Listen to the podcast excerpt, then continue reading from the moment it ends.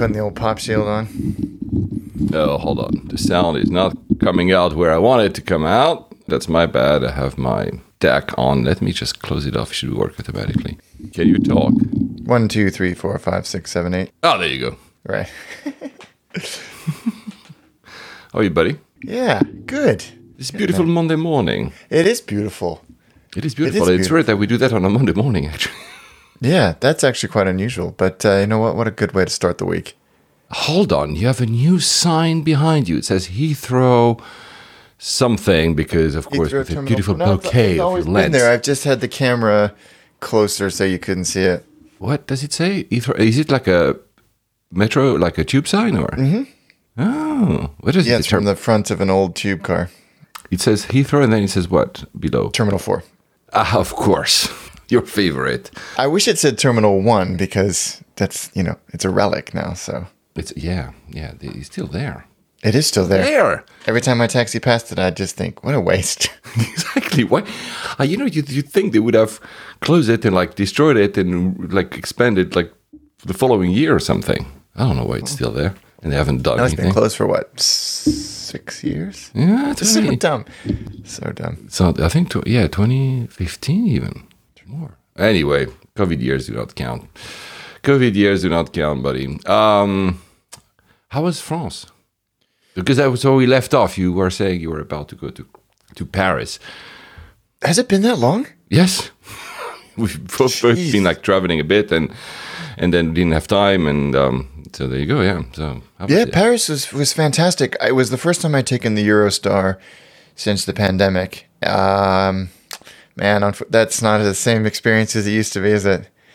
Why I haven't taken it since. Is it? Oh, well, you know, the joy of the Eurostar was that it was just so easy and seamless. And you rock up and you go through half an hour before the train and you get on and then you're off. And, but now it's it's queues and make sure you get here at least two hours before your train. And we're going to put you in this holding pen with no seats and the 300 people. It's it's not the same in any. reg- I mean, uh, Gare du Nord is, is uh, quite an experience. I yeah, think but it- it's that's always been the case, right? it, it has always been the case, but because there's, uh, you know, they're not stopping at Ebbsfleet and Ashford here in the UK, and um, I think I don't think I don't know if the Lille service has been reinstated, but there's there's far fewer destinations, so the train and the trains are going less frequently to less places. There's no Disneyland service anymore, so it's it's a lot of people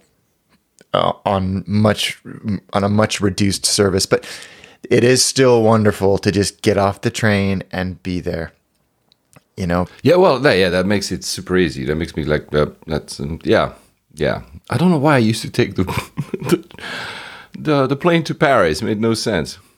Yeah. I mean, even now it's it's definitely easier. You uh, unfortunately though, in Gare du Nord they have you have to cross both borders, so you come out of France and into the UK, and they now have those same facial recognition um, readers that they have at all of the airports here that are just infuriatingly bad compared to some of our continental counterparts. But you know, and but Paris itself was, was lovely. I hadn't been been there in a few years. I'd forgotten how much I love that city. Uh, got to got to see the the president. Yeah, it was about because you told me that. That's the only thing I know about it. So tell us. You you. I mean, Macron came to see you. I mean, Yeah. come on. He's like, I heard you're in town. Want to come hang out? Oh, it was no, it was weird. Like we we went to this um, reasonably well known boulangerie uh, where near where we were staying, right on the river, and we were looking around for somewhere to have our our sandwich. And Megan points to this courtyard and go, "Oh, that looks nice. It's a sunny day. Let's go sit over there." And it was in front of this relatively new building. I think it's the sort of Institute for Arabic Studies or something like that. This very grand and beautiful building that would not look out of place in in the UAE, and it, meaning that it's sort of very modern glass and steel, but with the kind of the the, the, Ah, the motifs. Arabic motif. Yeah, all- think that- yeah, No, it's it's been like. Uh, yeah, Monde Institut du Monde Arabe, maybe or That's something it. like that. Yeah, that's it right there. And and so we're sitting around. Then as soon as we sat down on this little uh, concrete uh, tree um, bed, for want of a better word, I saw this guy who looked like a villain from a Bourne movie with an earpiece in, and I was like, "What is this?" And then I look around, and there's like another one, and then another one. I was like, "That's that's weird." Oh well, but there's like a bunch of people milling around, and all of a sudden, like this convoy pulls in and, of maybe four vehicles, and out he pops and gives everybody a cheeky little wave, and and no one bats an eyelid. No one, no one. Like the kids still are playing football, and the you know the the people are walking through, going, okay, whatever. Uh, and he and he goes off into the building, and and as soon as he's done, his security detail is quite sweet. Actually, they just sit down and get their packed lunches out and have their their sandwich and their whatever else they've got their their drink, and then about an hour later, I guess he would have come back out. But yeah, that was quite a of all of the places we could have been uh, at any given moment. Yeah, it was a good choice. Yeah. I mean, he came And to see you, right? I mean, that was the whole point. I, he said he stopped his car. Said, uh, "Oh, he came to you." Said, I, I, "Do I know you? Do I, hey, do I know you?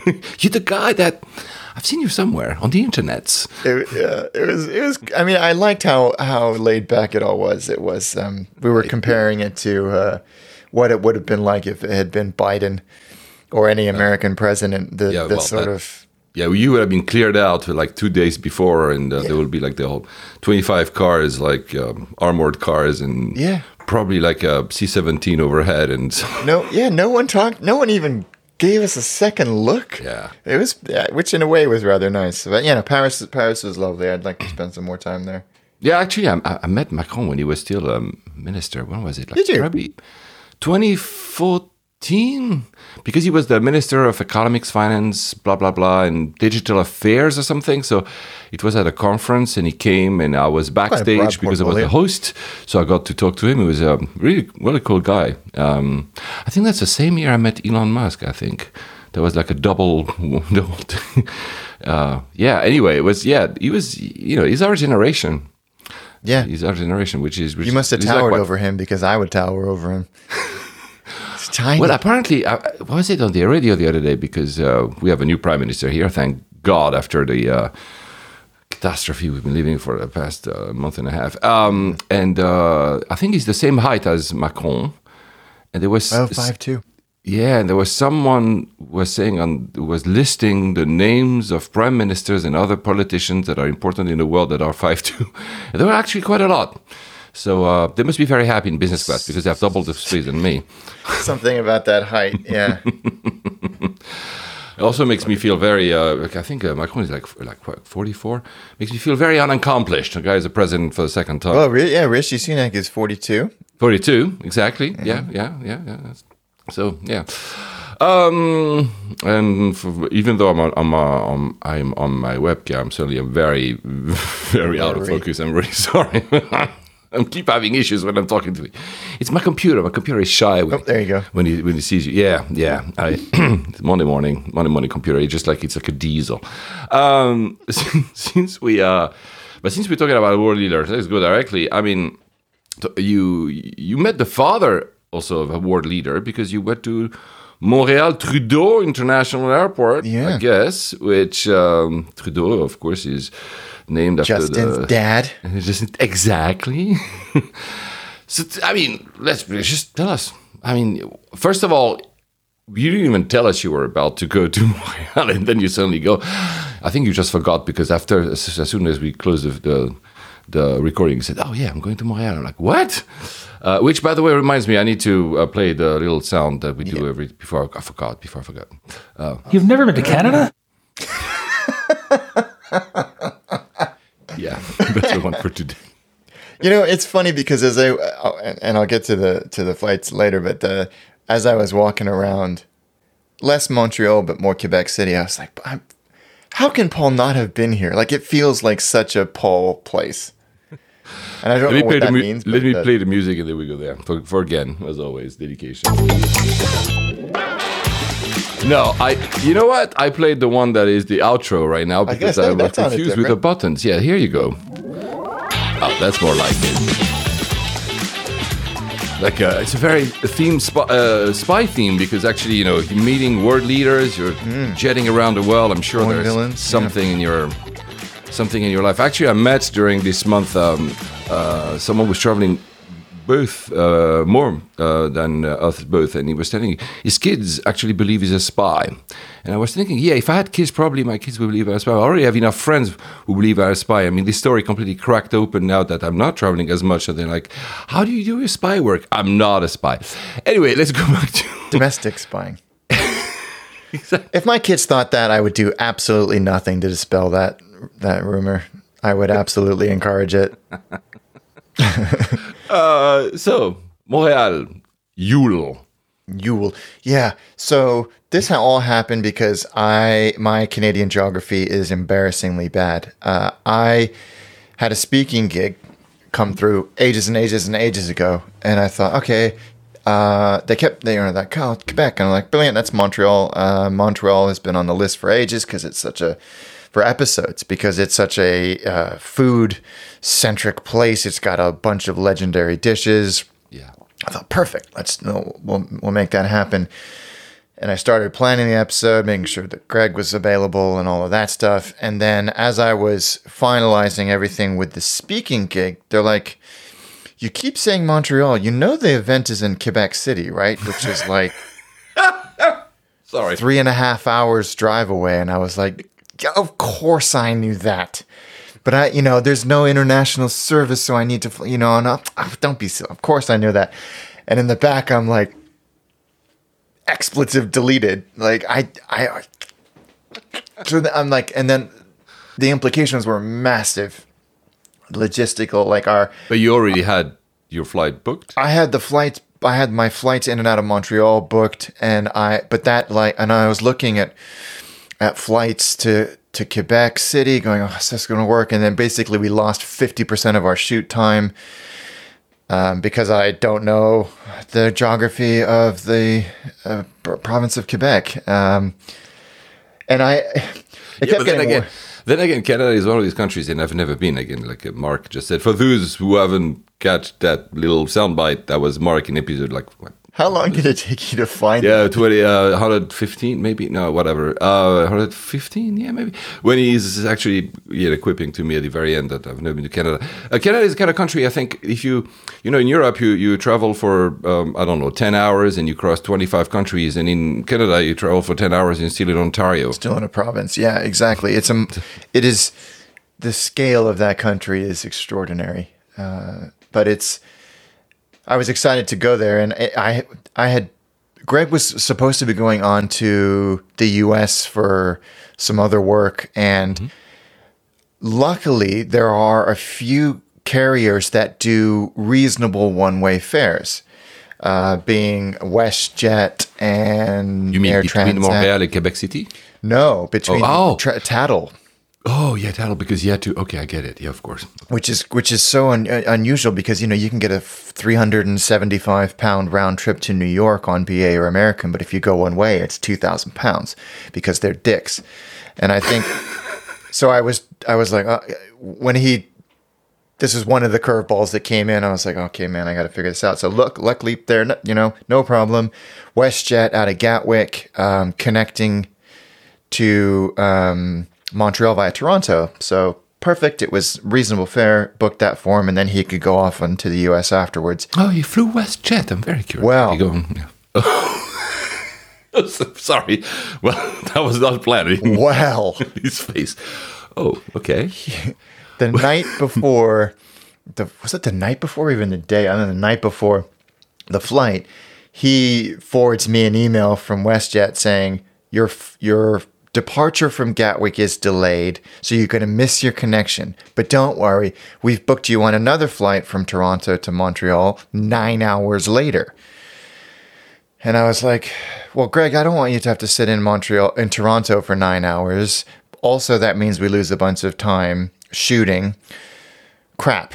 So I scrambled and I ended up booking him on the same BA flight to, to Montreal that I was going to take oh. using miles so that I could I could do a one way trip. And then his gig in San in uh, in the U.S. got canceled or pushed back. so he's like, "I'm just going to come back," and I'm like, oh, "Okay." So we figured that out, and, and he flew back a day earlier than me. But so he never got to experience WestJet, but the when I was looking like, okay, well, I don't want to accept this new flight because they it's one of those typical things. They change your schedule and then they send you an email saying, click here to accept this new itinerary. But that's it. That's it. Yeah, the And UX so I- is like, uh, yeah, exactly. and if you don't accept, welcome to the Thunderdome because this is going to suck. And like reading, going on to the wonderful hive mind of FlyerTalk, um, I knew that I was, I haven't even sorted it out yet because I knew I was in for a, a long wait. But technically, because of, I think the, the delay was on a flight over X thousand miles and the time difference was greater than Y, I am allowed to get my money back and not in the form of a credit. So I'm excited to start that journey. Oh, you haven't Get- yet. I haven't even. I need to like. I'm still, okay you know, I'm still myself. waiting for that uh, compensation thing of trying with. Uh, I mean, as I'm still waiting. I only explained in the last episode, I think I did, about me being super delayed by Qatar because I missed my connection. Uh, Yeah. with uh, Heathrow. I started the proceedings, yeah, like three months ago. I mean, I got like a, I get an update email that it's in the process every month, but at least there's that. But yeah, I'm still waiting. I don't know. Jeez. I mean, there's there's they, they have no incentive to make these processes in any way or fast. expedient Yeah. Because they get to. But I, I must admit, I didn't go through the airline. I went through one of these. Um, I think I went through AirHelp. You know, oh, interesting. Yeah, I mean, they're gonna get thirty percent of whatever. You know how it is. They're gonna get their cut, but uh, then I don't have to worry about it. And since it's a long shot, I said, "Oh, whatever." Um, yeah, Well, I will. I, you'll have to t- tell us how that all goes because yeah. I think worked um, back in 2019. I did two with them and uh, two myself, and the two with them weren't super easy. Of course, then they get thirty percent, but they do the work, right? They, they Yeah. fill out the papers, they follow up, uh, blah blah blah. So. I don't know. Anyway, sorry I interrupted your. Um, no, because now you got excited to go on that- another journey, a journey do. of uh, compensation. Oh, I'm going to do that then. I'm going to make somebody else do all the heavy lifting, or I could make. I can ask Megan to do it ah, with her with her legal her legal prowess. I think I think part of it because I'm very good at it. I'm not good as as good as her because she is in the in the profession. But I think a lot of it has to do with how you write your emails or your com- general communication. If you're you know you have the way you put your sentences, not threatening, but like you know with a little tinge of like uh, there will be consequences if Yeah. you don't. Do Oh my this." god. I can tell you for a fact that that's that's her sport. She's very, she's very good at that. So maybe I'll put her on that. So I was very interested to hear like how is WestJet across the Atlantic, Greg? But no. but no. and we were supposed to arrive. I mean, ultimately, I think within he was going to arrive at maybe quarter past five in the afternoon, and I was going to arrive at maybe seven forty-five p.m. on the BA flight, and then we could just he could go out and start filming at sunset, and that all works really, really well, and we would we would connect and all that. But ended up ended up being on the same flight. Um, I was bumped up to premium because economy was full, but to a broken seat. Bravo. So I, I but you know what? you had I- the leg room. I had the leg room. I was in a bulkhead uh, on on BA and premium economy on a Dreamliner, and I mean, what's interesting is BA are frustrating the hell out of me right now because they're being it's so inconsistent. It's so inconsistent. Like I was through the first wing in I didn't even break stride. Like they're like go through. You don't need to to ver- verify your your documents because I can see from your boarding pass it's already done. Just tap through, and then only one security channel. You know, in the first la- there's two. Only one was going. So the the queue to get through security was back through the document verification Uh, gates yeah, yeah, I know. and and th- I overheard a chap uh, at the, one of the check-in desks, and the and the lady was like, "You might want to just go through regular security." This, uh, and he's like, "But is it gonna be?" And she's like, "I think it's gonna be faster. I would go through regular security if I was you." And then you get in there, and that lounge is looking tired. It really is looking tired, and it was heaving and and uh, very few very few seats. The one thing that I, I will say is the f- the food in there seems to just get better and better and better. Yeah, but I think they reintroduced some of the pre-pandemic uh, options and Yeah. meals, and they reinstored or whatever. And I mean, they're making a I big have- fuss about it. I got like 20 emails about how they're gonna reintroduce also from tomorrow. Wait, by the way, we're recording the 31st of October. Happy Halloween. Um, we they're reintroducing tomorrow, the first of November, also like the traditional. I mean, what used to be the traditional business class meal, so Yeah. not a single tray anymore, uh, but again, options and whatever. Uh, so yeah, so maybe they did an effort at the lounge as well. I, every time I've been through that lounge, it's getting better and better. There's there's almost nothing that is uh, ordered at the table anymore except drinks. God, Yeah, and you but you can still go up to the to the bars, and then it's the big long buffet hallway, if you yeah, will, as it used to be. as it used to be. But You know, they just put like some chairs in the meanwhile, and then I think they're removing them to put it back how it used to be. Yeah, yeah, and you can sit down there, and I think you can order things, and they have like a t- have table service for hot food. But the but the buffet stuff, it really, and I'm not a big buffet guy, but it really is, and maybe I, maybe the the pandemic has scarred me so much that I'm. It's you're right that it's it's not anywhere better than it was pre-pandemic, know. but it feels it feels really solid. They just have to do something with that space itself to to to to catch up with the rest of the experience. But it does it does feel like it's getting better and better. And of course, the flight itself was delayed. The departure was a, was one of those creeping delays for boarding, Yeah. and then on the ground and all of that. And it got me thinking.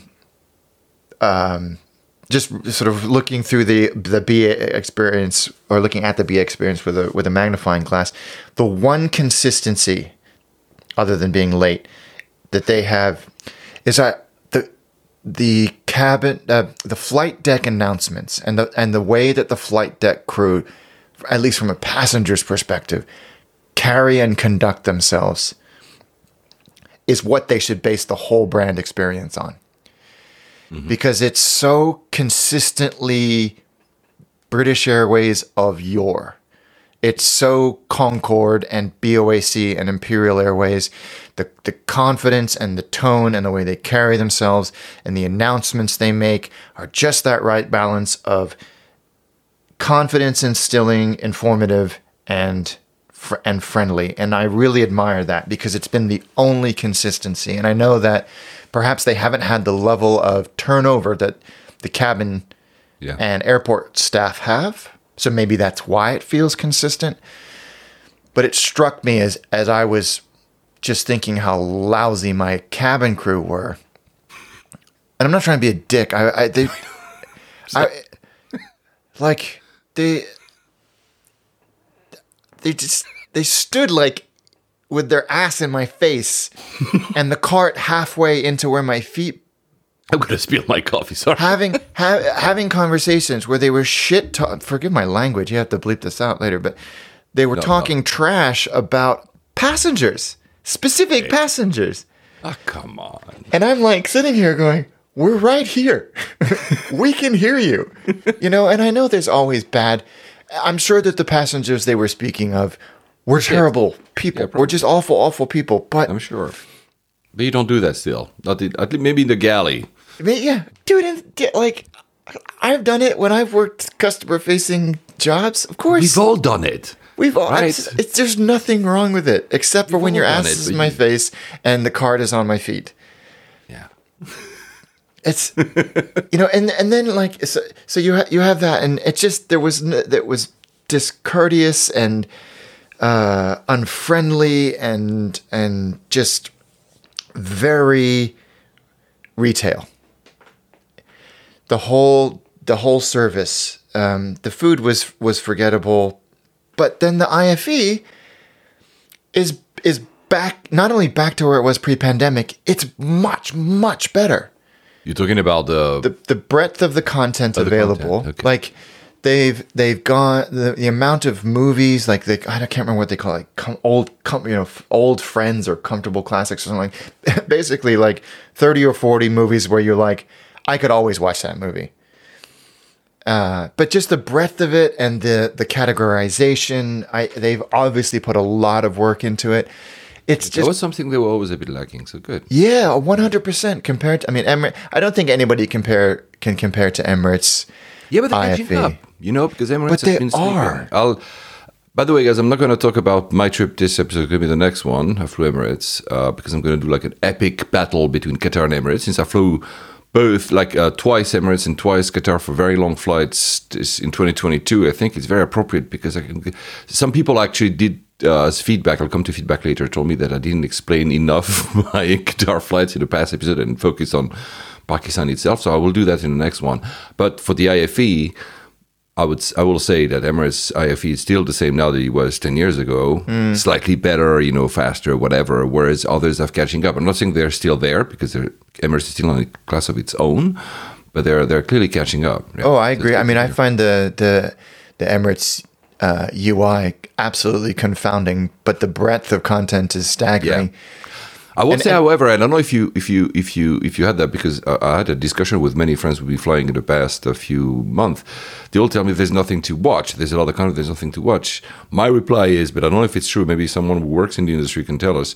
I'm like, yeah, because Hollywood hasn't produced a lot of shit during the, the pandemic. Thus, now the number of available um, stuff on IFE is limited. We know that a lot of the big things, of the big feature movies, were uh, the rights were actually either bought by you know Netflix or Apple Plus, uh, Apple TV, sorry, whatever the name is, uh, and so then they're not available on IFE. And some of these, the big Hollywood studios have all also did do the did the they did their thing where they, you know they had their own streaming program like Yeah. HBO, like all the Lionsgates plus Paramount plus whatever, Yeah, yeah. which means that they don't they don't make some of the content available for IFE. Which I, I had the impression this year that there was like less interesting stuff to see, but that's probably a bit of both. Like there was not a lot of stuff being produced, very very like high end, super cool stuff. Everything was kind of pushed back. I mean, Top Gun is freaking amazing. That was done before um, before the the pandemic, and then maybe all these streaming services are kind of eating up. I mean, it would be interesting to have someone maybe tell us if they can buy the rights or not. Yeah. It felt to me that there's less stuff than before. Not less in terms of the number, in terms of like, oh, there's this new thing I What's have never seen. I heard yeah, about. yeah.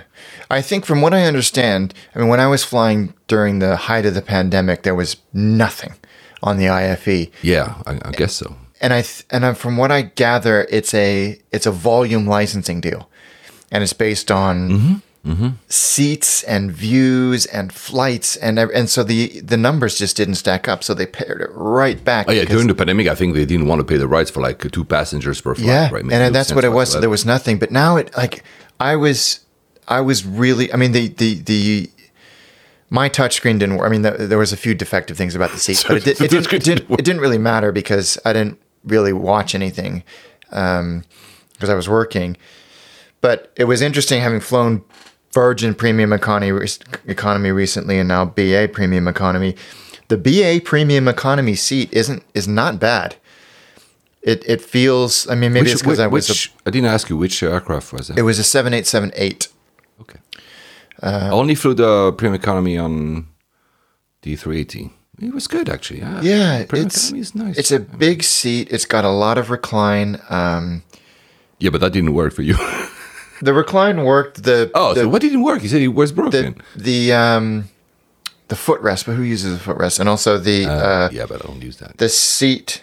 The, the screen wouldn't stay up because you know when you're in uh, the bulkhead you have to pull it out of the side thing it just wouldn't stay up it, Yeah. and the touchscreen wasn't working but it didn't matter uh, to me in the slightest it was totally worth you know the upgrade I'd much rather have been there How long? Uh, how, how long is the flight for? very very very fast uh, it was i think six hours just uh, six hours ten something like that so fast. Yeah. we made up a little bit of the delay i think we were only about 15 minutes late in the end Where are you since? And then I'll let you continue your uh, Montreal and Quebec uh, experience. Where are you um, acknowledged? Because you remember we had a debate in August, I think, about whether or not you'd be acknowledged as a gold. Uh, no, no.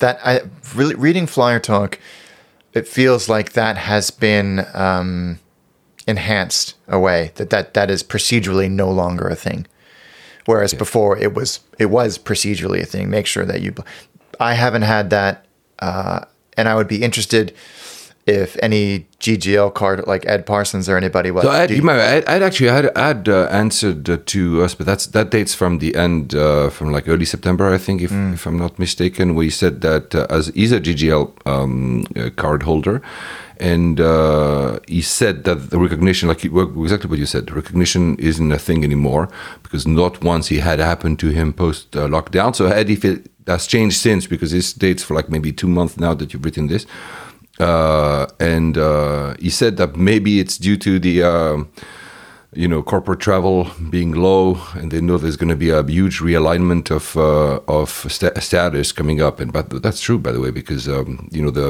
the special status thing is ending now. Basically, at the end, you have until the end of the year to renew. BA status with the you know the easier Yeah. uh, track to your next uh, to renewal. So yeah, and yeah, so he's, he's he's not doing that. We had someone on Twitter reply to Ed, uh, Richard Richard Susselbeck. I'm sorry if I mispronounced your name at Susselbeck S U E S E L B E C K on Twitter that he got recognized, but he lives, I say, but he lives in Germany, I think in Berlin. And I was telling him, yeah, maybe that's why. Uh, maybe because airlines always tend to try to capture and nurture uh, people that, you know, fly. They're not home. Yes. airlines. You know, I remember when I was flying a lot Lufthansa, Lufthansa was making a big deal to make me happy because instead of flying BA from London, being a resident in the UK, I was flying Lufthansa. For them, that was an outlier. You know, most people would not do that. So they were like, you remember, I was invited to that uh, dinner for the opening of the of the lounge. Oh, yeah, it was yeah. open to the public, all that kind of stuff. They, they did like they went a little bit. So I'm, I was wondering if he, in Richard that says he's been still um, recognized in flights from BA. Isn't that because he does a lot of Berlin, London, then London connects, and every time he's in that Berlin, London, maybe. That's very know, interesting. They, they have a mark. I don't know, maybe or maybe just an outlier. But uh, but as a GGL, Ed. I would say he's because I, I think I haven't said his Twitter handle for a long time. Ed, Ed Parsons is very easy, guys, not being recognized. Uh, Ed, tell us if you if it's changed, but um, Yeah, or anybody that's a regular BA flyer. It just seems like such a such a simple thing to do, especially during the initial beverage run, which is what the I mean, Yeah. casting with broad strokes here, but the, with the, that the Southeast Asian airlines that kind of pioneered this idea would do.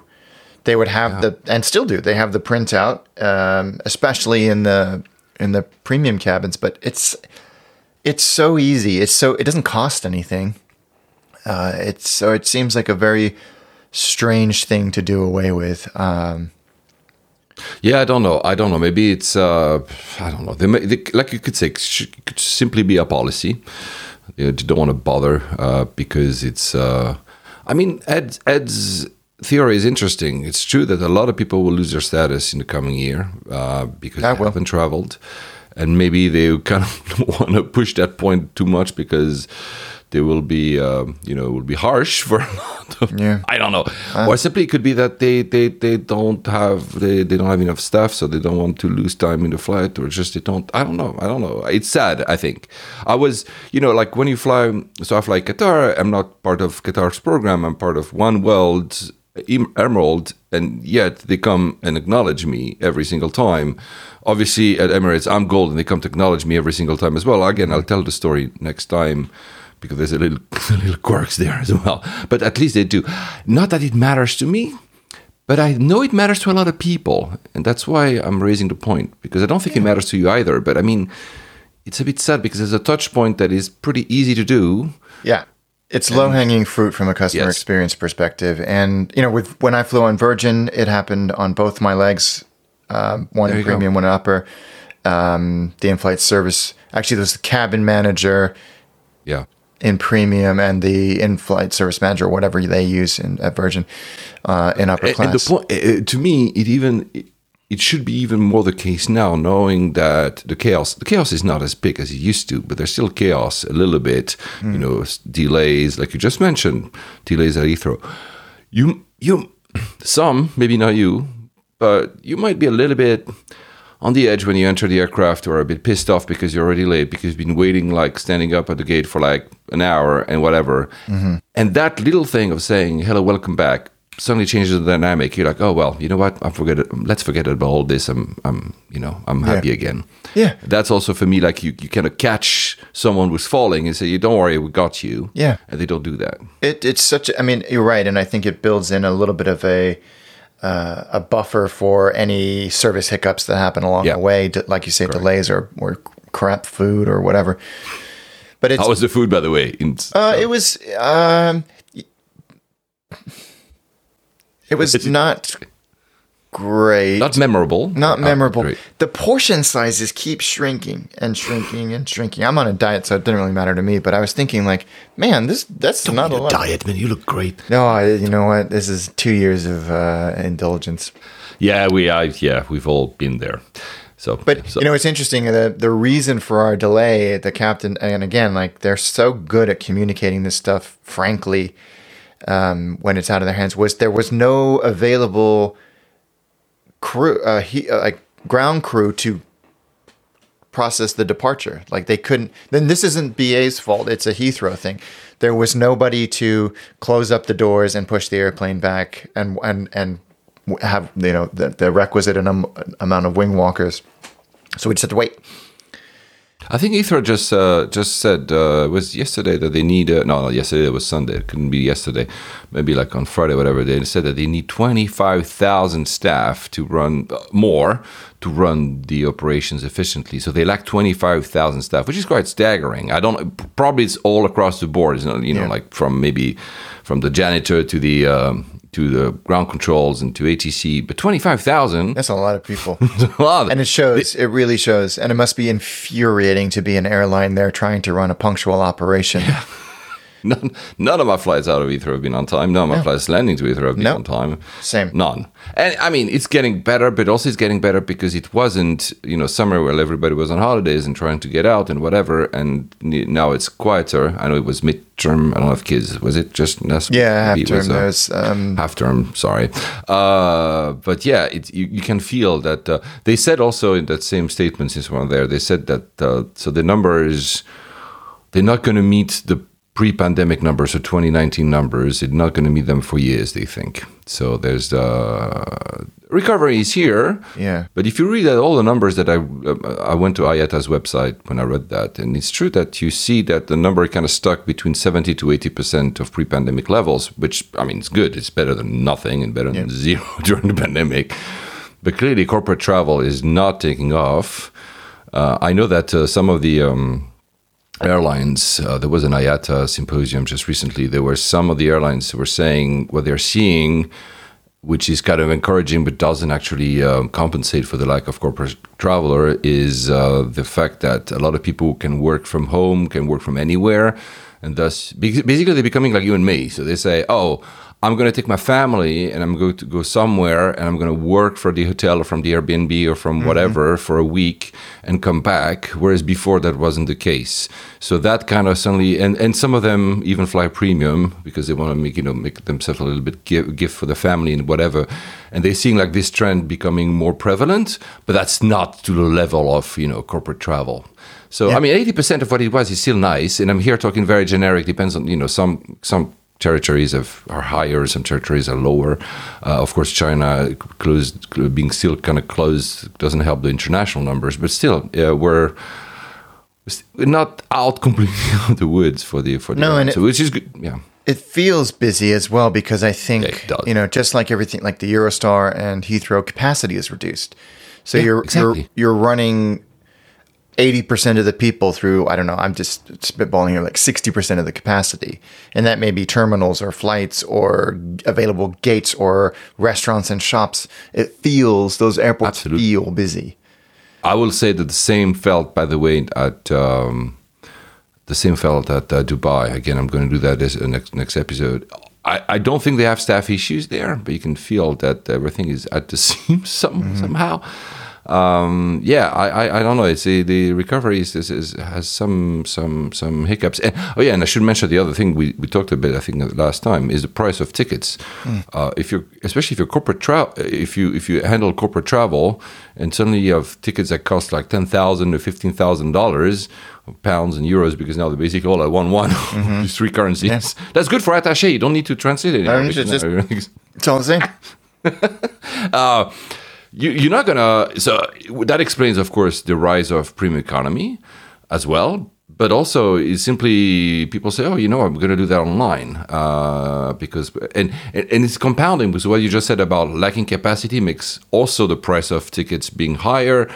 Then people do not book. Then airlines don't put more flights because they don't see the numbers coming in. Blah blah blah. And you have the rise, of course, of the, the economical crisis that it's that is clearly happening, plus the rise of the dollars that make like operations more expensive for non-US, um, non-US dominated, Yeah. US dollar dominated companies. I think uh, Virgin said that. Um, I think was it what sixty percent of their outgoings is in dollars.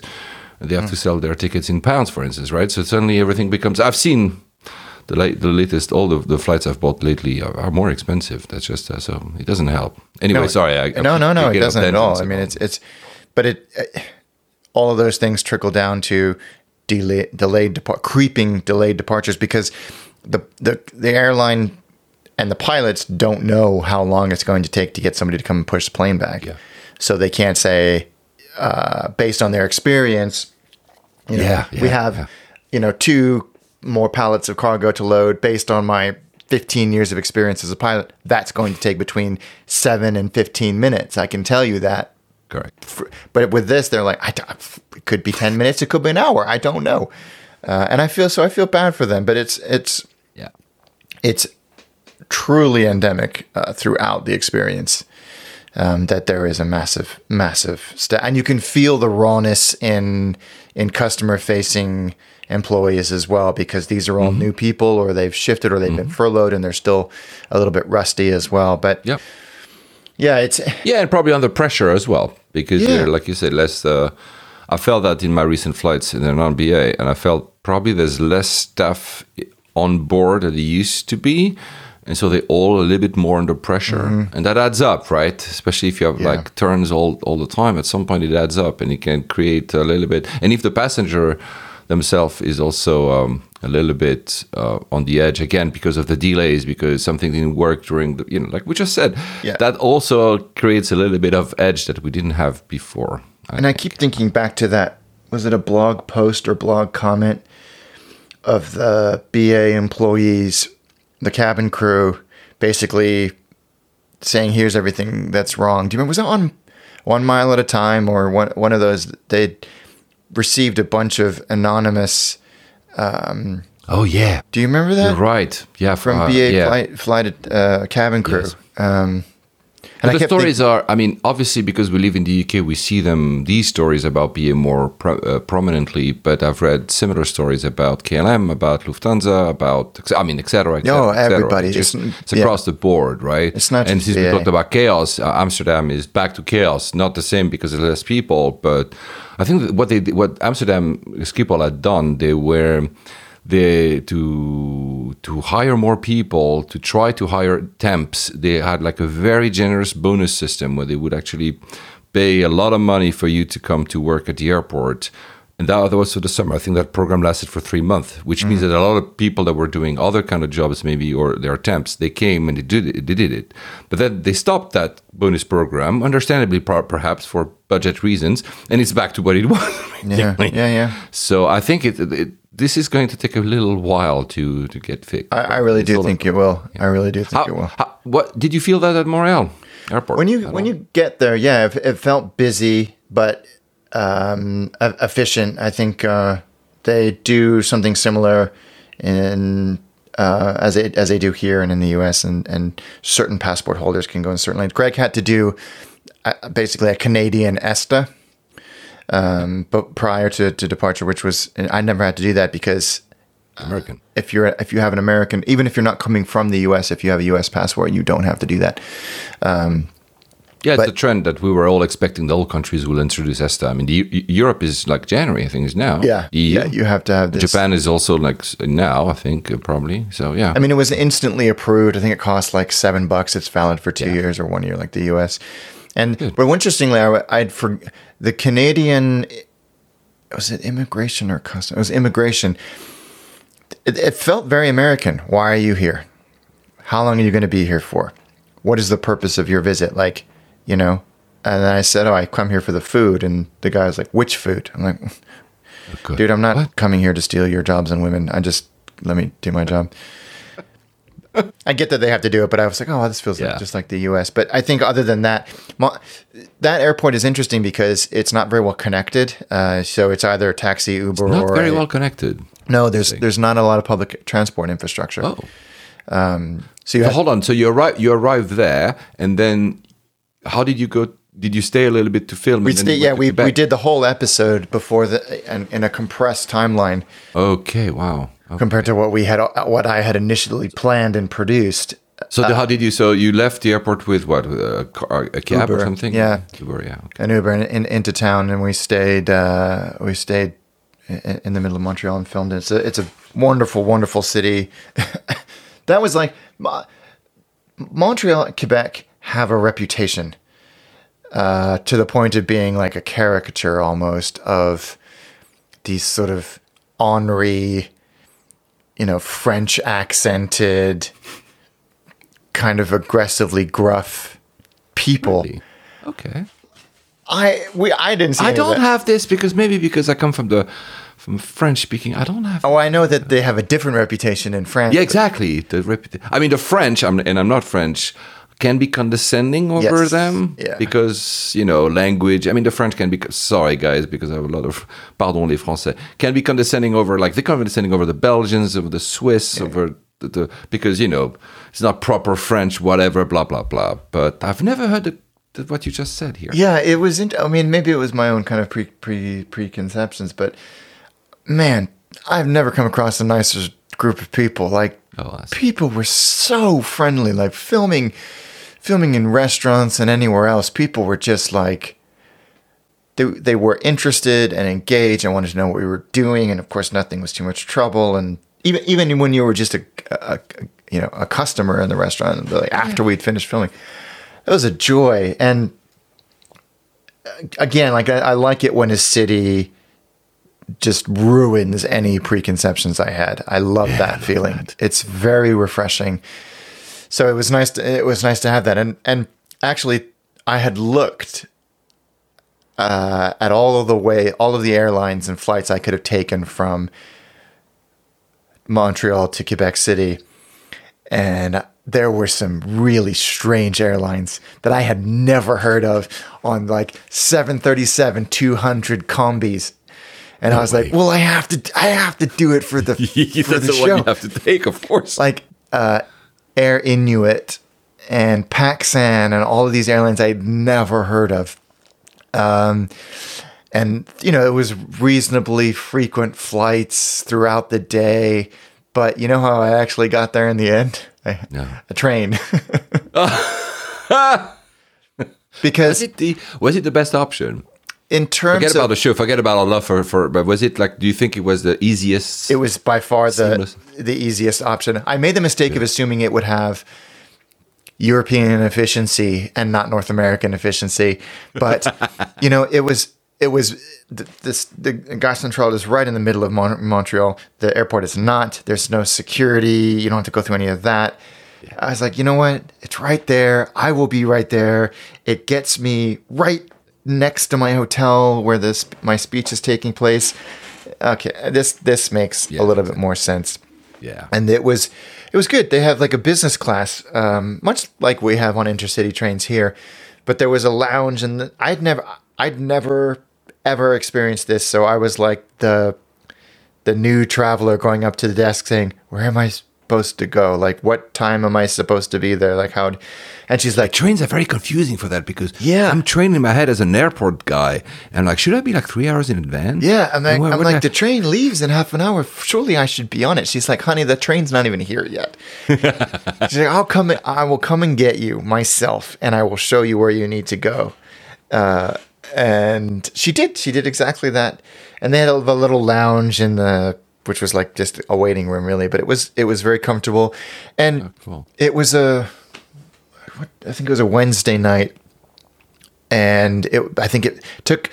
We left a little bit late, and it took I think three and a half hours, but it had a sort of very the, the it was just there was one business class cabin very big seats eh, if you've traveled on any kind of business class or premium whatever the hell you want to call them anywhere in europe you'll know what the seats are like but the whole cabin or car or carriage or whatever had this very kind of convivial feel to it you know people were done for the day and there was lots of kind of not rambunctious conversation but just the buzz of of conversation uh, you couldn't see anything out of the windows because it was dark, but you got a full, multiple, you know, hot meal, absolutely delicious. Uh, lot, you know, several drink runs. It was it was a very leisurely way to do it, and very you- comfortable and Have cheap. you ever done? Um, have you ever done the Acela?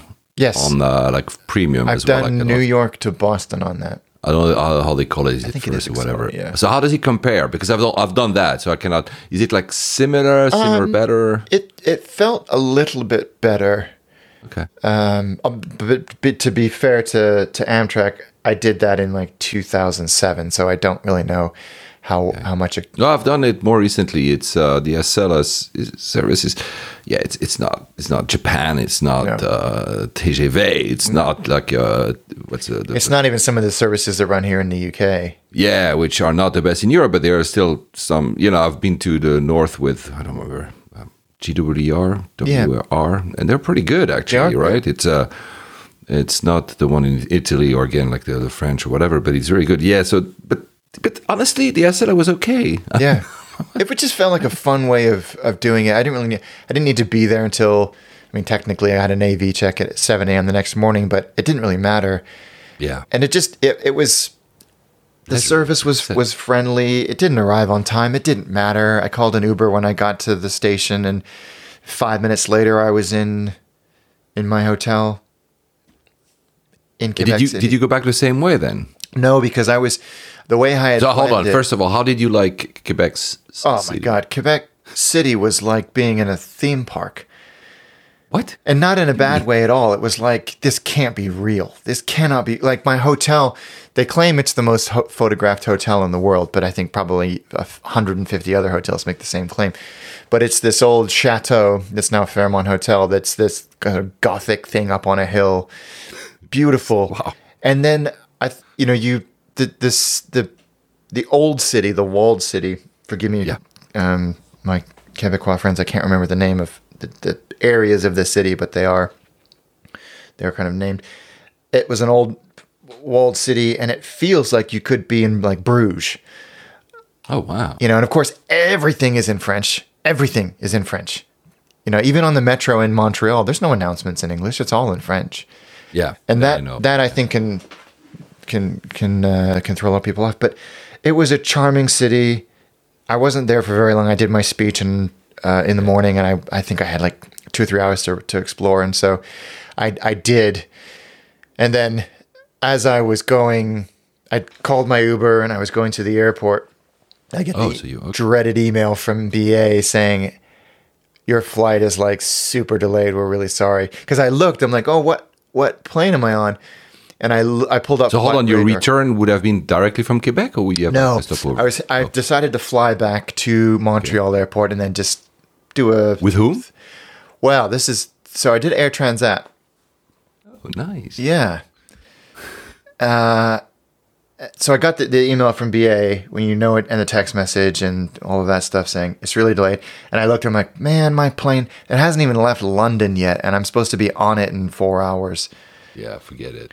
And these, Get it, it happens. There's it, that kind of thing doesn't. I looked at the the um, uh, arrival time. I didn't have any commitments until much, much later in the following day. So I was like, it's really, I'm not going to, whatever. uh, the Quebec airport is, or Quebec City airport is a charming little, I mean, you could be, I think, if you sat there and said, you are in, I don't know, somewhere in Norway. I oh yeah, okay, fairly like brand new airport, you know, brand, or felt brand new open floor to ceiling windows, like, you know, 30, 40, 50 feet tall windows. Um, quiet, one or two shops, one restaurant, decent lounge, very friendly, vivacious chap running the place. So it's, so it's, a, it's a pretty small airport then. Yeah, I think they have. I mean, they they don't have any international flights that I can. Oh wait, no, they do. They have, I think, American Eagle flights to like Newark or or or New York or something like that but then a lot of it is is these airlines I was mentioning earlier, like Pascan and Air Inuit, that were going to smaller enclaves in um, Quebec as a province and some of the neighboring provinces as well. Um, and Air Transat, my, it was a A321, and there was a delay because Montreal airport runway was one of the uh, runways was closed unexpectedly. Oh. So they were ground stopping everything local. Just saying Yeah, of course. You had to prioritize you know, the, the But they but they they made an announcement and then the captain came out and he was the one making all the announcements. Oh wow. So he left the airplane and he and he and they have one of those uh, strange systems where they pick up the thing and they make the announcement and then they put it down and then it plays the announcement. Oh, I see. So it queues them up so there's not clashing announcements happening. I've seen that in a few airports. Um, but they they they said we don't know how long this ground stop is. Right now our departure slot is 6:55, which was like an hour and 40 minutes from now. And it was we were supposed to be leaving in 15 minutes.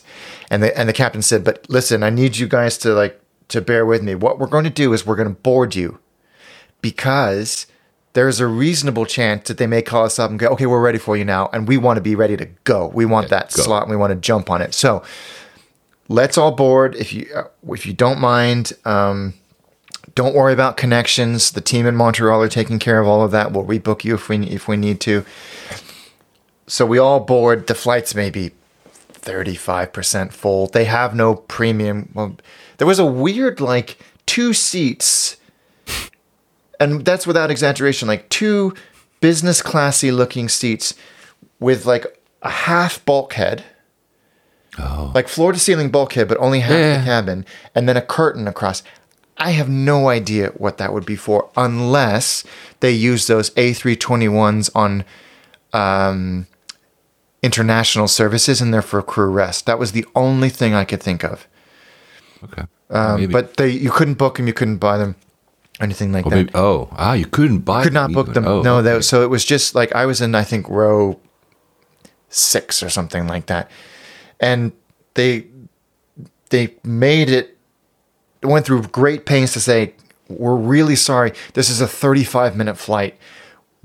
We would love to give you something while we all sit here on the ground staring out the window, like some snack. We don't have anything. So uh, uh, if take an opportunity to run down to the to the vending machines and grab something because we we don't have anything and we're really really sorry. Which I thought was was very sweet. I think Air Transat is a very divisive word in Canada.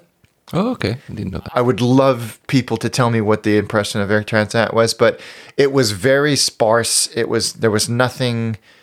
They had um device, you know, to the device Wi-Fi streaming for your con for content, um, but no no Wi-Fi. And they turned that on as soon as we boarded. They're like, knock yourself out. It's all available. Um, and the captain was really good, saying, haven't heard anything else. Runway's still closed, but I'm go- we're all closed up. We're ready to go. If you if you look to the left, you'll see a bunch of other airplanes, and they did this in French and English, who are in the same position as we are. And then, right at the the slot time that we were originally allocated, we pushed back and went, and it was awesome. Thirty minutes, up twenty thousand feet down t- to. Montreal, um, and very, and then we sat because they couldn't find anybody to tow the airplane in. And for for me, I was like, my flight to London is I would have still had like three hours, even if it wasn't delayed. Now I have five. Don't worry about me, fellas. Take as much time as you want. And they had rebooked everybody. There was somebody at the top of the jet bridge saying, if you got a connection, come with me. Paris, you're gonna make the Vancouver flight, no problem. You're still gonna make it. We've we've told them to wait for you because we knew you were on the ground. Bags, maybe not so much, but it felt it just felt well run operationally.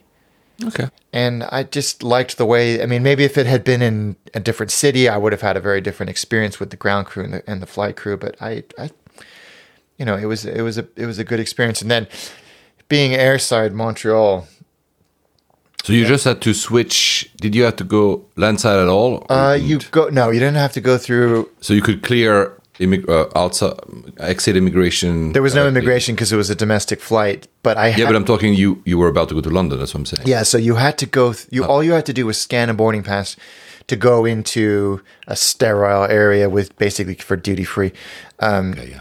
to show that you had a boarding pass for an international flight, and then that area of the terminal was big. There was a lot. There was a, a, a big lounge because you had Air France flights to like three cities in in France. You had Qatar. You had I don't know if you had Emirates. You had JAL. You had a few other flights that that because it's the oh actually interestingly enough, Quebec City is the um is they've got a big monument to is it the UN, but in Montreal I went past the IATA and ICAO headquarters Yeah. which is kind of cool to see those in the in, in the flesh. But um, there's a lot of there's a lot of diplomatic business that goes on in Montreal. Isn't the Olympic or Winter Olympics? Some, there- but there's a lot of those That's kind of super long time ago, right? That's not no, like but the, the organizing. Oh, the organizing. There's a lot of Oh, those, Oh, like the International I- I- I Federation know. of blah blah blah. There's lots of those in Maybe, I- Montreal. yeah. So there's there's a there's significant um, international service, and actually, um, you could go from Quebec City to Paris nonstop on Air France. oh, there you go. And I was tempted when my BA flight kept creeping. I was like, six hundred bucks, and I could. There's seven thousand flights between Paris and London. Where my car? but I just, you know, I didn't have anywhere to be. Um, the lounge is uh, was a third party, um, and those third party lounges, you can you can always tell they're a third party. Yeah, yeah. There's something about them. There's, there's it feels like you're inside of a knockoff IKEA, but it was Yeah, more often than other. That's that's true. That's yeah, very much the case. yeah. And I mean, I had hours and hours and hours, so I just sort of walked up and down the terminal, and yeah, I, just, I didn't want to sit, but um, I, you know, I just, I just, uh, Sightseeing at a terminal. yeah, sightseeing in the terminal and just getting some work done. I was pretty, I was exhausted by that point because it was like the, the flight didn't end up boarding until 11:30 p.m. Oh wow. um, and I wasn't still over in jet lag, and we'd been filming. I had speaking, blah blah blah. But we, uh, I was in economy, but I had three seats to myself somehow. Awesome. And as soon as that seatbelt sign went off, I was out, just flat out. I put my jacket and my the the three pillows from the seat, and I was just out cold. I brought my as I always do when I fly on BA. I brought my own earplugs and and uh, Yeah. blind, you know, uh, mask and all that. And I was. I slept until top of descent, and it was Wow, fast. The, the the tailwinds were really pokey, really really fast. So we did that in about five hours and thirty minutes. Oh wow. Yeah, um, and apparently it was bumpy along the way. I don't recall, You don't remember?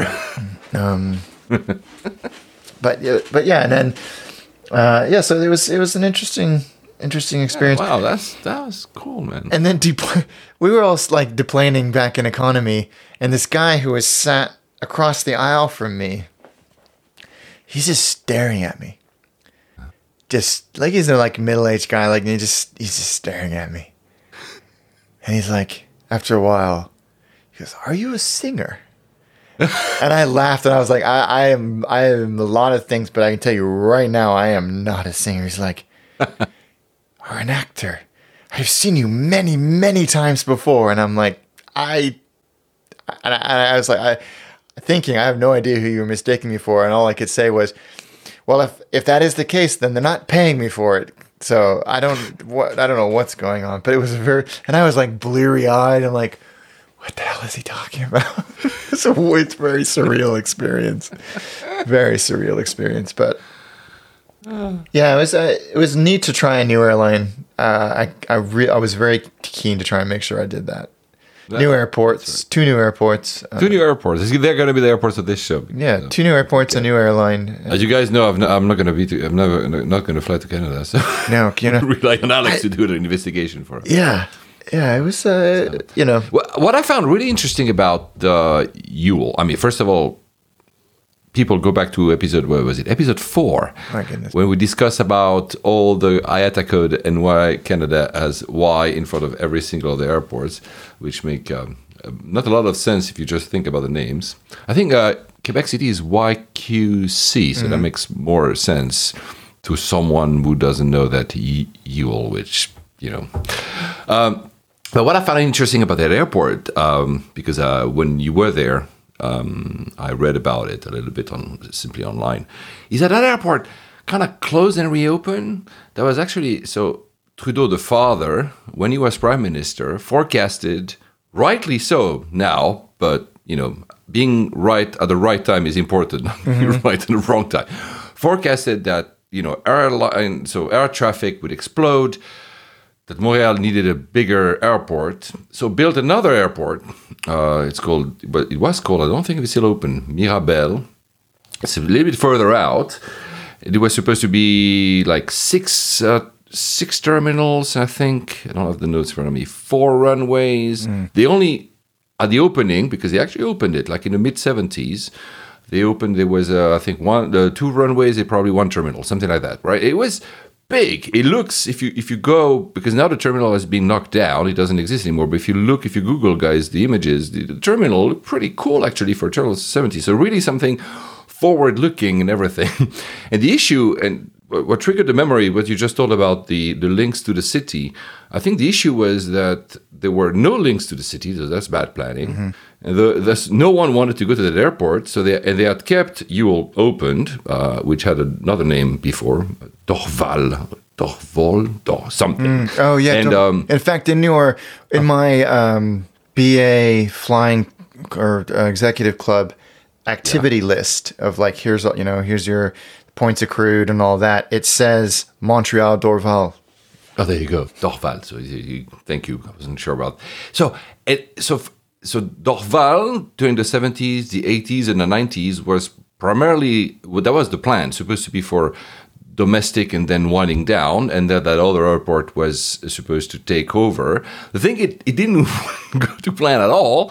First, the traffic increased, but not to the point, not to the forecast because he was too early thinking, you know, the traffic would explode. So people were like, no, I don't want to go to that other airport. Airlines were like, no, no, no, no, our, our customers don't want to go to that uh, other airport. And also, like like you just experienced, people wanted to. Um, to switch from uh, domestic to international and said, I'm not going to switch airports to do that. And apparently, all these compounded led to the airport never actually really taking off, but intended probably. Mm-hmm. And then I think at some, I think maybe 25 years ago, they said, you know what? So that we're going to go back to Ewell. We're going to abandon the other airport that they spent so much money on. It became like, for a while, I think, a cargo airport guys there i don't know is it still running as a cargo airport i i know for a fact that the terminal has been so the passenger terminal has been knocked down i know for a fact that i think there's like you can do like go-kart and stuff so probably the facilities must be really cool because of course it was an airport i don't know if it still runs as a as a cargo and, and yeah and the irony in all this is that today the numbers actually justify would justify another airport because uh, Yule has has reached its you know kind of geographical capacity. I mean, they'll do some stuff. They can add. It's not as if you know, plus the pandemic kind of paused everything. So there's no more room to to grow. I mean, they'll probably find ways to, to grow anyway. Uh, and the, the, for me, the biggest irony is that even though the father of Trudeau was the one who did this plan, we ended up being a white elephant in the end, because obviously this building another a full airport never to be used is pretty bad planning. Yeah. Well, he, he has the name of the new airport. So he has the name, sorry, of the current airport. So Yule was renamed after him, which is kind of very ironic. yeah. though. For a nav geek, the For guy licking who, his wounds, yeah. but look it up, guys. The, the images are are, are, are pretty uh, pretty impressive, and yeah, the the size because that's was that was a forecast. The size of that airport uh, that existed but never actually really became the Montreal air- airport in terms of uh, passenger traffic. The the footprint was almost as big as King Fahd Airport in Saudi Arabia, which is the biggest airport in the world. So really, the guy had maybe planned for like I don't know, 25 runways and 600 terminals or something. But that never wasn't never, never meant to be. It never happened. So that that thing's I don't know. I found it very Yeah, fascinating I had no because idea it's really was- the case that we hear stories like this with a an airport is almost kind of quasi abandoned Yeah. after having been fully built. I mean, we we we flew in a helicopter out of a out of an airport about thirty minutes outside of the city called Saint Hubert, and that was a big airport. But it was Is that it was that? there was I don't think so. I mean, it it it maybe? it as a it wasn't a big it didn't have long runways but it had a lot of like the canadian space agency have a have some stuff there a lot of um, private stuff and our pilot said that it's i think he said it's the busiest uh it's the busiest airport by movement in in Oh, either in Quebec or maybe even in Canada. Um, just be or because of just it's a lot of training airports and people coming to do their Yeah. their touch and goes and all of that stuff. But I don't think that was it. I don't think that was it. I see. I mean, I, I I- just found it fascinating, Uh, and also almost tells you that if you want to really be, because that's a bit of the story of uh, Dubai actually, when they have this second airport that is supposed to take over but never takes over because it's too far and blah blah blah. And you you kind of to say? Oh, okay, if you build, if I were like a dictator myself, thank God, guys, I'm never going to be one because I'd be a very bad dictator. Uh, I would just say you know, we transfer everything and we shut it down, like they did at Kai Tak. Yep. You know, you don't run two airports at the same time. Otherwise, people don't want to switch. It's like uh, Berlin. If they had, if they hadn't closed Tegel, I'm sure people will say, "Yeah, sod off in your new Berlin. I would prefer my old. I know Tegel. I know how it works, and I would probably be one of them. I know the layout. You know, I know my way. I know the shortcut right there. Yeah, yeah, exactly. Yeah, they needed to exactly. You're right. But maybe people, maybe some some of you might be old enough to have used that airport, or maybe you you, you know stories about that airport. Again, I've I would never love been to know Canada. more of it, yeah. Please tell us if you if you. I don't even know the code. The I mean, probably it's on Wikipedia. It probably had a IATA code or something. Hmm. I don't think it ever transferred Yule there, so it must have been something else. But anyway, point is, there you go. Wow. Um, wow, that was a great trip you did there. Yeah, it was, it was interesting. I, I was very taken with Montreal and Quebec City, so I'd like to go back one day. One more reason for me to go. Hmm. Absolutely. Let's do a little bit of news. I'm not, we're not going to do my trip this one because otherwise it would be too many airports for a single episode, and we're going to do like in a couple of weeks. Uh, some those who follow me on Instagram know where I've been. uh, another uh, pretty, um, yeah, destination. That was a, that was yeah, yeah. Lots of lots, lots to say both about the flights, the export experience, the travel experience there, man. Anyway, um, let's do a little bit of news, a little bit of things here and there. Uh, first, how do you say, uh, kids, please close your ears now. I'm going to swear. How do you say no fucking way in German? Uh, because when Lufthansa is saying they want to ban AirTags in their Oh, that was hilarious. in in the in the whole luggage, I'm like, yeah, right. Don't you think they just don't? They want to be left alone losing your bags Yeah. and not you being. That's exactly uh, what it feels like. Like we don't want you to be able to know how bad we are. How dare you? I th- there was something about what was their what was their rationale? Something to do with the signals or the fact that it's got a battery or Yeah, I think they're relying on uh, a regulation by ICAO that dates back from like 1850. No, I'm kidding. Uh, you know, when phones were not even invented, and now they're kind of retrofitting that. Like, look, see, it says, and our interpretation is, that, and you're like, come on, guy, Yeah. really? Uh, and I, I, I'm. I don't think I- I've, I've read a, few. Uh, I think it was on FlyerTalk. People said they have AirTags and they've not been removed from their luggage because if they really had to remove every single because probably they they can if they X-ray each, each luggage. You probably they'll take forever. Mm-hmm. Oh, yeah, there's no your luggage will be even more d- delayed at Yeah. Frankfurt. so yeah, yeah, it's bad. Um, do you use a do you use one of these things? I yourself or do. Yeah, I have them uh, all over my luggage. Did you did you by the way? I didn't ask you. Did you did you check in hold luggage for um, No. Canada? No. Because it was too short, or because you didn't trust BA? Um, I was too short, and I try to avoid it at all costs. I, I had, I think, if I had bought some Canadian whiskey or maple syrup or something like that, I would have, but I, I didn't. So yeah, there Oh, so you didn't go to one of those conferences where the where the host like they offer you like liquid. It's always like whiskey because it could have been maple syrup. They would have offered. No, you know what they this is a did? Very They- bad cliche. They they they um are a significant supporter of a uh, of a children's uh, cancer network, and they made a donation to that network in my name, That's amazing. which I thought was an awesome. I would much rather have that than uh, me too. something else. So I, I, I Yeah, me too. Children's It's- Miracle it's Network very generous yeah. for most of. We both know that of organizers to offer something to to yeah, their oh, yeah, of course. But most of the time, it's stuff that they will never use, put on a shelf, or just discard. Sometimes at the hotel, and I feel really bad discarding it. I'm like, they will know that I left it in the hotel, especially if the hotel has been paid by the by the organizer themselves. Like, I need to find a way to discard it somewhere else, like uh, maybe at the airport. Yeah. it's, it's horrible because you don't want to say, especially some cultures. If you say no, they're very offended. Yeah. I'm like, oh my god, like, like in Pakistan, they offered me that. I mean, and that I wanted to keep. It was really amazing. This that second time, the one, I, the third time, sorry, the one I uh, went in August. Offered me a, photography book of beautiful pictures and really beautiful pictures of the country. You know, one of these table books you put like on, in, your, in your living room. The thing is must be five kilos, so heavy it is. And I was like, hmm.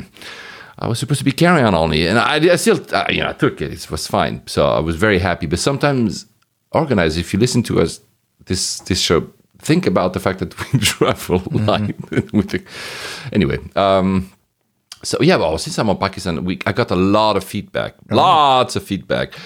Uh, thank God, not a lot, not a lot of people were judging me for some of the stuff I had to do. I, I didn't say, by the way, because the irony of it all, when I left, the last time I left, when you are at security um, at Islamabad, there's a big poster, like a huge poster, and it says, "Corruption is the silent killer." So I was leaving, being reminded that, oh my god, they're watching me. Uh, so I, uh, just a few things, very because I've, I've done enough on on these trips because I forgot a few things. First, I explained what EK was, yeah, Emirates to Karachi. I didn't explain because I learned there what PIA is. That's a joke. You know how all we tend to have uh, names for all these airlines. Tap, take another plane. and Better on a camel. I'm not going to do Lufthansa because that's not uh, that's a P- that's X-rated. Uh, PIA, it's perhaps it arrives. Oh. These locals told me. I was like, "You sure you want to take PIA to do your domestic flight?" I'm like, "Yeah, perhaps it arrives." And I, oh my god, Wow. Dark.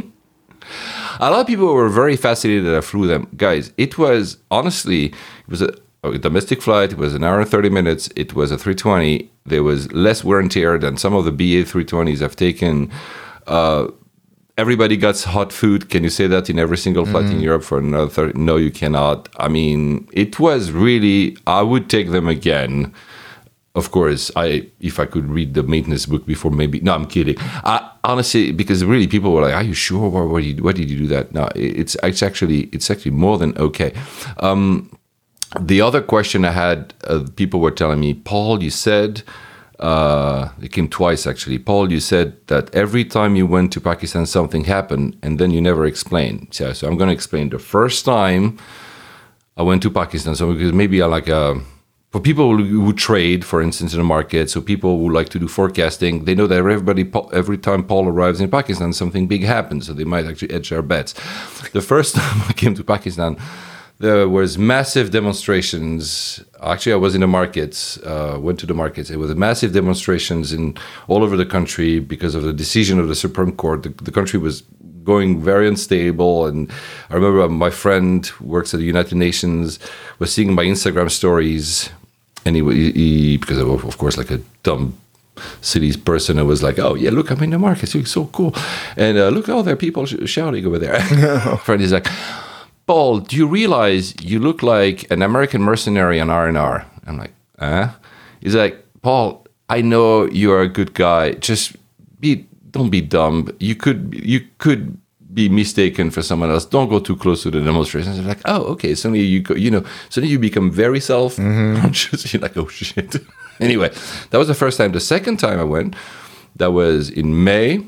That was when um, some people call that a coup just happened. So to remove the prime minister. So there you go, another upheaval in the country, and it was also like 49 degrees Celsius, climate change. And uh, that was a, and the third time, uh, the floods. So there you go. See, I'm I'm You sadly a bearer of. Biden. Uh, so yeah, so that's why they're never going to invite me back because they want some stability. you know what? As long as they don't lose cricket, I think they're fine. I mean, I'm not gonna. I mean, they just. I mean, yeah. Well, let's not go there because that's where you don't make friends in that part of the world. If you start to decide who you. Um, um, what what else did I wanted to say? Um, yeah, the one story that about Karachi that I forgot and it really made me laugh. And actually, I- just thought about that because you were talking about uh, your experience leaving uh, Canada. I, I don't know why. I was leaving Karachi in 2018, and it's a mess, as I told you, Karachi airport. I love it, but it's pure chaos and nothing, you know, you're supposed to take everything off from security, but nobody does it. So, you know, I don't know why they're scanning, why they're scanning. You just like, you go, okay, whatever. but uh, that was an experience in Lahore as well, by the way. Um, Islamabad was a bit better. Anyway, point is, um, you arrive at the gate, uh, very old gates, and you know how in some airports you they still print the manifest, and you hear that very old printer Yeah, dot for like yeah. two hours before you, and you know that once this the printer stops going, oh, we, we will board now because the printer has stopped printing the manifest. So that one, they did. I remember looking at people shouting, the people, the, the staff, ground staff shouting, and I was like, "What's going on?" And actually, I realized they didn't have a printer. They were sharing one printer printer amongst five gates, oh. so they had to wait for the other gates to finish their printout. And then I saw them like you know unplug physically all the, and you see like the these old like connectors Oh, yeah. uh, from the 80s going back and like reprinting the thing wouldn't work wouldn't connect. The guys were shouting from this computer so that's another side that's yeah that's uh that's I, I think I have pictures of I try not to be too much of a, an ass but it's so funny That's like um, sharing the, the printer. Yeah so that um that was i mean uh, uh, that's it. Uh, I, I i mean there's so many things um but really for those because i've had a, a, a question uh, about uh, plane spotting. As i said it's dangerous but uh, also as i said the one the planes that you can see on the ground at karachi is um maybe if you are plan to land during the day so maybe you can take pictures from your uh, from the aircraft itself because they're not going to tell you anything. Because i've seen i've even, even seen like a Hellenic Airways, like 747. Like, why are you there? Yeah. And this airline has been dead for like 40 years, I think, or whatever. Oh, yeah. And I mean, you don't see that anywhere else anymore. So if you like, um, yeah, you land or depart during the day, maybe you get lucky, but don't don't don't take pictures. Yeah, there, there you go. And I want to because I didn't do that last time. I want to thank Jihan Gianara and and Amber and Muhammad and Abzar and Muhammad and Wakas and then everyone for all their kindness. Yeah, it really uh, does sound like you without an them, amazing trip. I would have not been able to do all these all these um, trips. And people also enjoyed uh, my car story in Manila when also like the policeman came. Oh, yeah. Um, I just want to conclude that story because it said um, the reason I never took the car again. I mean, I, I did a few times. I never took the car again. It's not because of uh, corruption, which ke- kept happening, is because I crashed the car. Uh, and and thank you. I haven't seen him in because we lost touch. I haven't seen him like in what thirteen years. Whatever. Justin, I remember that night. and I remember I was in the front of the McDonald's. Thank you for helping me crashing that car in Burgos. so yeah, I never took the car again, uh, and I left the, the, driver ticket. Uh, oh, um, did you? Oh yeah, I wanted to ask you a question because I'm thinking obviously of becoming British. When you do you have to travel with both of your passports? Meaning, do you have to enter the UK with your British one because you're Britain? Do you have to enter the um, um, the US because you're American? Your Yes. American passport, right? Both say right. are- so you, you need to enter. to, yeah. So you have to always have two passports. In those I mean, you situations, countries, yeah, obviously. yeah, I don't know about any other countries, but I believe it's uh, that that's the case. Yeah, certainly for the UK and US. Yeah, for for you, yeah, yeah. I'm, I'm pretty sure like a lot of countries would ask their own citizens to bring their own passport. We we weird if you were Yeah. to have another, and probably my right to remain when I become British would be cancelled automatically anyway because I'm British. They'll say, yeah, but you don't need a special. Oh yeah, right to remain. By the way, I mean this is guys. I know that both your countrymen don't do not like you know the idea of uh, ID cards or the idea of uh, any kind of piece of identification besides passports.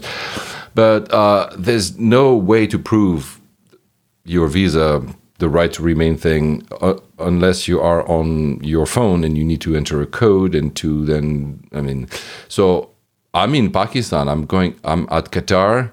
Uh, check in. Uh, sorry, yeah, check in counter, and the guy say, "Can you prove your UK residency?" And I'm like, "Okay." So I take my phone and I start. I mean, it it wouldn't work. Yeah. The, the website of the gov.uk was was not working, and I was trying. I was trying to get a Wi-Fi, but and I remember the guy smiling, said, "You know, leave it. Fine, you're good." Mm-hmm. I've got, I get from the airline point of view, they didn't want to have to, you know, end up responsible not you. being able to enter. But then you're like, you know. So anyone listening for the government, uh, please uh, Megan, just do something. Megan has this card for her visa, which is called because she has a proper visa, probably because she's American. yeah, it's a biometric residency permit. Um, Well, see, I wish I had that. yeah, it's a card, and I think maybe only once she's had to produce it when we've been going through the e gates. But other than that, um, it, it is exactly what you're describing. I mean, I've had anyway. It doesn't really matter. It's a big deal. Most of the airlines, as as soon as I say, "Oh, maybe because I'm Swiss, maybe because I look the part, maybe because I'm a white dude. As soon as I say, uh, "Yeah, I live in the UK," in any part of the world I check in, I mean, they have no proof. They say, "Okay, whatever." You know, they don't even, you know, they don't double question it. So, but again, many factors of privilege probably enter into that equation when I say that. Um, so yeah, to I'll, I'll ease up to uh, Qatar. Let's go to, to Qatar. Oh, by the way, there's a rumor that Qatar might buy Pakistan Airways, Oh. or at least a big. St- I don't know why they would do that. I think a lot of I these mean, airline groups are looking for distressed inventory at the moment Yeah. to uh, Well, and it's a country of 220 million Well, yeah. people that is bound to at some point, you know, have a like a boom. So Mm-hmm. if you already have a foothold in the market, you know these these uh, these countries are obviously interesting. Um, I don't know. I don't know if that's just a rumor, by the way. Hmm. I don't know that. So when I was uh, when I was in Doha, I we took.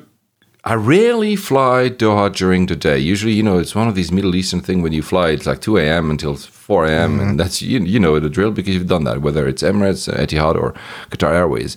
That time was a, a day flight, uh, day departure. And my God, it was amazing because I could see all the stadiums Oh, wow. of- uh, from above, all the stadiums, like super clearly. uh, The, you know, there's almost never clouds obviously there, uh, which let's because maybe by the time we record next, the World Cup would, won't have started, but it starts on the 21st of November, so like in 21 days.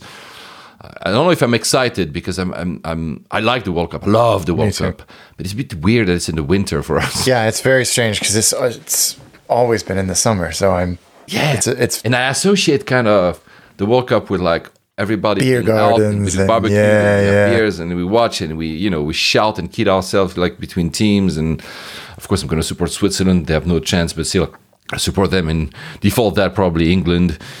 As, as I always do, but I mean, I have many. Uh, anyway, point is, um, I've seen all these, and and I've read. I wanted I wanted to read read up about. I mean, it, does it make sense to have like uh, all these stadiums in basically like a three kilometers area? I'm not sure, but that's besides the point. It's going to happen. What I didn't know is that so they're expecting 1.5 million people in Qatar for the World Cup. I think the country is like 3 million people, hmm. right? So it's, it's, it's a big, big operation. And so, starting tomorrow, the 1st of November, and until the end of the World Cup, which I think is somewhere in December, probably, like just before Christmas, um, you cannot enter Qatar unless you have a FIFA ticket. So unless you can actually go to uh, a, a game. Of course, if you're a Qatari resident or a citizen, uh, or if you have a work visa, of course, in some humanitarian affairs. But so you need to have a ticket to enter the country. Wow. Uh, but I mean, the country is three million, like one point five. I guess it's good. And the, what was what I was since we're an aviation podcast, I didn't realize is that so I've, I've read some numbers. The number of bookings to Qatar, so to Qatar, as, as in stay in Qatar, not Qatar Airways. When you do your, you basically do a layover. Uh, has has increased by four thousand percent uh, the, the flight bookings because obviously people are going. Yeah. And so they're going to be, and so things that there's not, so there's an issue with hotel capacity. Because imagine if you have like half of your country. So a lot of people are going to stay over in Dubai, uh, some of them in Oman as well, or uh, uh, in Bahrain, uh, etc cetera, et cetera. So there's going to be, uh, and here I'm not talking about Qatar Airways. I'm talking. Uh, there's going to be 190 flights a day to carry passengers to see games and then leave. Wow. So I've read here what is it like? Fly Dubai will have here's this per day, right? Fly Dubai 60 flights a day. 60 flights a day by Fly Dubai. Saudi 60 flights, so from Saudi Arabia, multiple cities. Oman 48 flights, and Kuwait, Kuwait Airways 20 flights. Wow. That is insane. Wow. That is insane. That's mind-blowing. I mean, it's crazy. So it's shuttle flights, literally to take people, to take Alex and Paul to see a game, take you off. Because there's also, let's be let's be fair, there's also people that don't want to stay in Qatar because I'm not sure about the uh, the dry situation. Can you mm-hmm. drink mm-hmm. in stadiums? I'm not sure. I didn't read it. I don't really care about that. But I mean, probably people will just want to party in Dubai and then just you know go for a game and then come back to party to Dubai. Mm-hmm. But I mean, so and when I was taking off, I saw you can still see. Mean, guys, if you've ever been to Qatar, simply go on on Google Earth or Google Maps Earth, whatever. You can see that the old airport still exists and the old runway still exists. Uh, the, so the current airport, the one we all know with the beautiful bear and yellow bear, has been an extension on the sea, but the old one still exists. And I'm wondering, I'm pretty sure actually they will use that as well, because there's no way the capacity, even though no, Doha has a huge capacity, they will have to have extra capacity Yeah. because it's just crazy. Wow. Just insane. That and it's just the air traffic control operation gate capacity. I mean, it's gonna and the immigration and all of that stuff. Oh, it's going to be so interesting. Yeah, it's going to be really fascinating. Um, yeah, it must be. Yeah. There will be also something that uh, we don't like uh, cruise ships doing the same thing. You, know, you could be able to do cruise ships to do shuttle trips to see games, which makes no sense either. Anyway, we're not. You know what?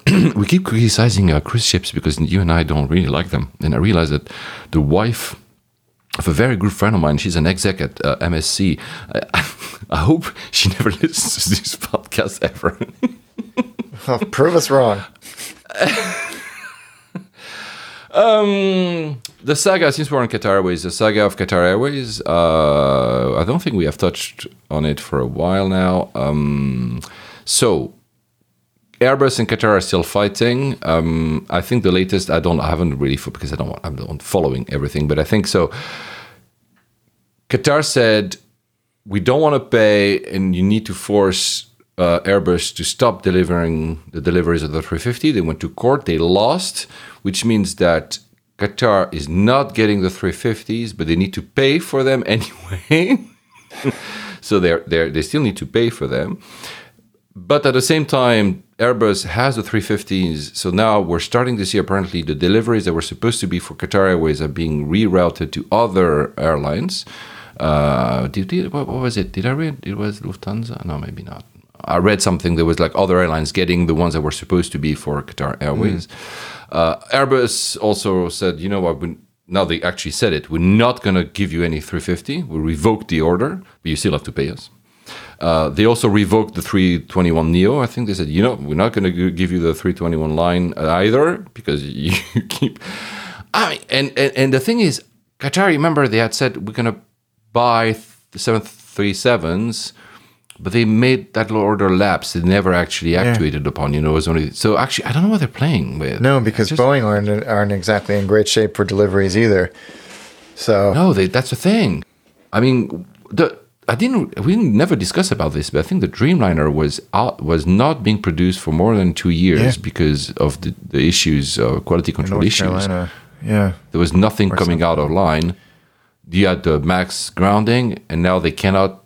Was it what the max ten is not being? Uh, the FAA refuses to um, certify it. yeah, and the triple seven's taking forever. Air Yeah, it's getting not coming out.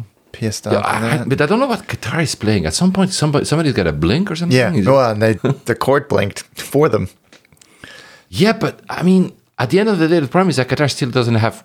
They don't play, yeah. So it's, that'll be interesting to see how that is all resolved.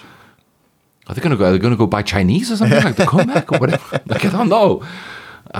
Eh, anyway, uh, but I think that's a reason why we've seen Qatar entering this, you know, wider partnership with BA. We, I think we, we talked about it. Mm-hmm. That makes Uh, sense. because they need capacity. Yeah, So they say, "Oh, BA, you know what? Can you have two of your flight coming to Doha? You, like BA Metal, coming to Doha?" And they just did the same with Finnair.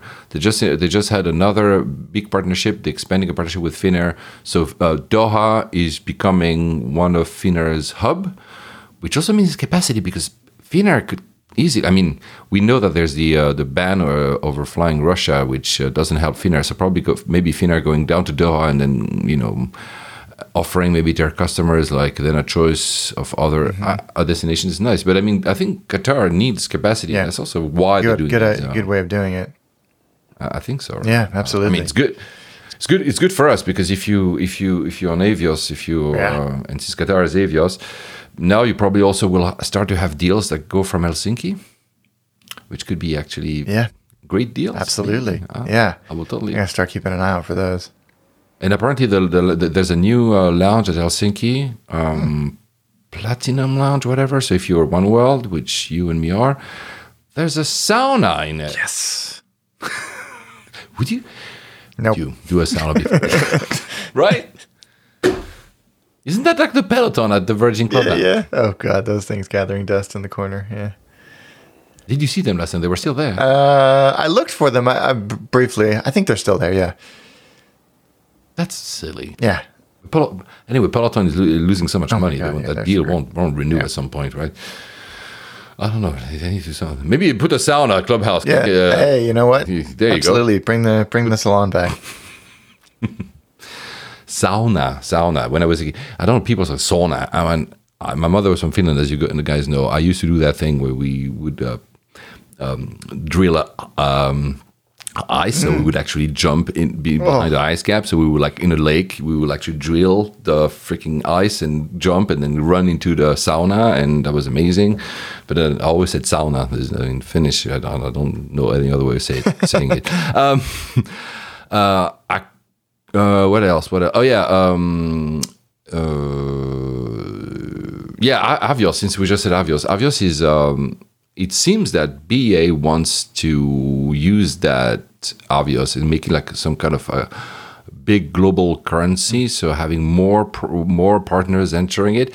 I honestly don't see besides Qatar, I don't see any other airline wanted to do to, to, to you know co-opt somebody else's points. It's been tried you- so many times to Right? take a frequent flyer currency beyond the realms of What it is. flight. Exactly.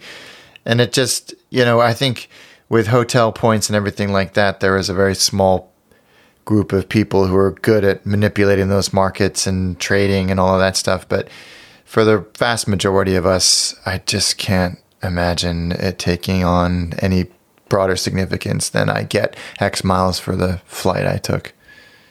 Yeah, I mean, I get the whole partnerships because I think it's very appealing for airlines because, as we know in the US, the freaking flyer programs are almost more valuable to the airlines themselves. Yeah. Oh, sure. But the point is, it's because of the partnerships, because of the credit cards, it's because of maybe like getting points by doing, and, and, that I get, right? Finding partners that are non travel. Uh, do you, I will never choose an airline that I fly because of the frequent flyer program. I choose the airline because I like the airline. Like I, I'm not. Let's say I'm not flying uh, what Singapore Airlines because of KrisFlyer. No. I'm flying Singapore Airlines Because of it's Singapore a good airline, Yeah. right? Uh, So I'm not going to choose whoever because it's on Avios. I mean, I'm very glad that Qatar is on it because it makes our lives easier from London. But it's not as if I didn't fly Qatar before because they were not on Different, yeah. Avios, right? It's I don't know.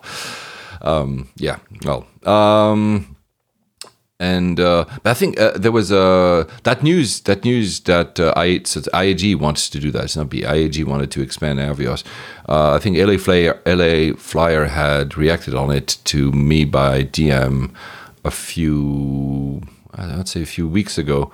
And he, he reminded us that there was another program like this at some point, uh, Air Miles in the 90s, uh, that was meant to be a, a, a he says a cross industry loyalty program and it failed yeah. and and probably uh, if if BA IAG are not too cautious it will fail again you will have I mean do you do you even I mean you have a, I think a, a BA Amex or whatever I do. it is but do, but do you otherwise do all the other things you could do with Avios like I don't know buying groceries No, God, no, no. In fact, I actually I use my Amex uh, card that's non-BA more, and that goes into a, a central pot, which I can then distribute out to a bunch of different airlines and hotel partners. Yeah, that's what I do. I have need my them. Amex Platinum. That's what I do. I just uh, I I'm not tied to one because uh, yeah, but I'm not even.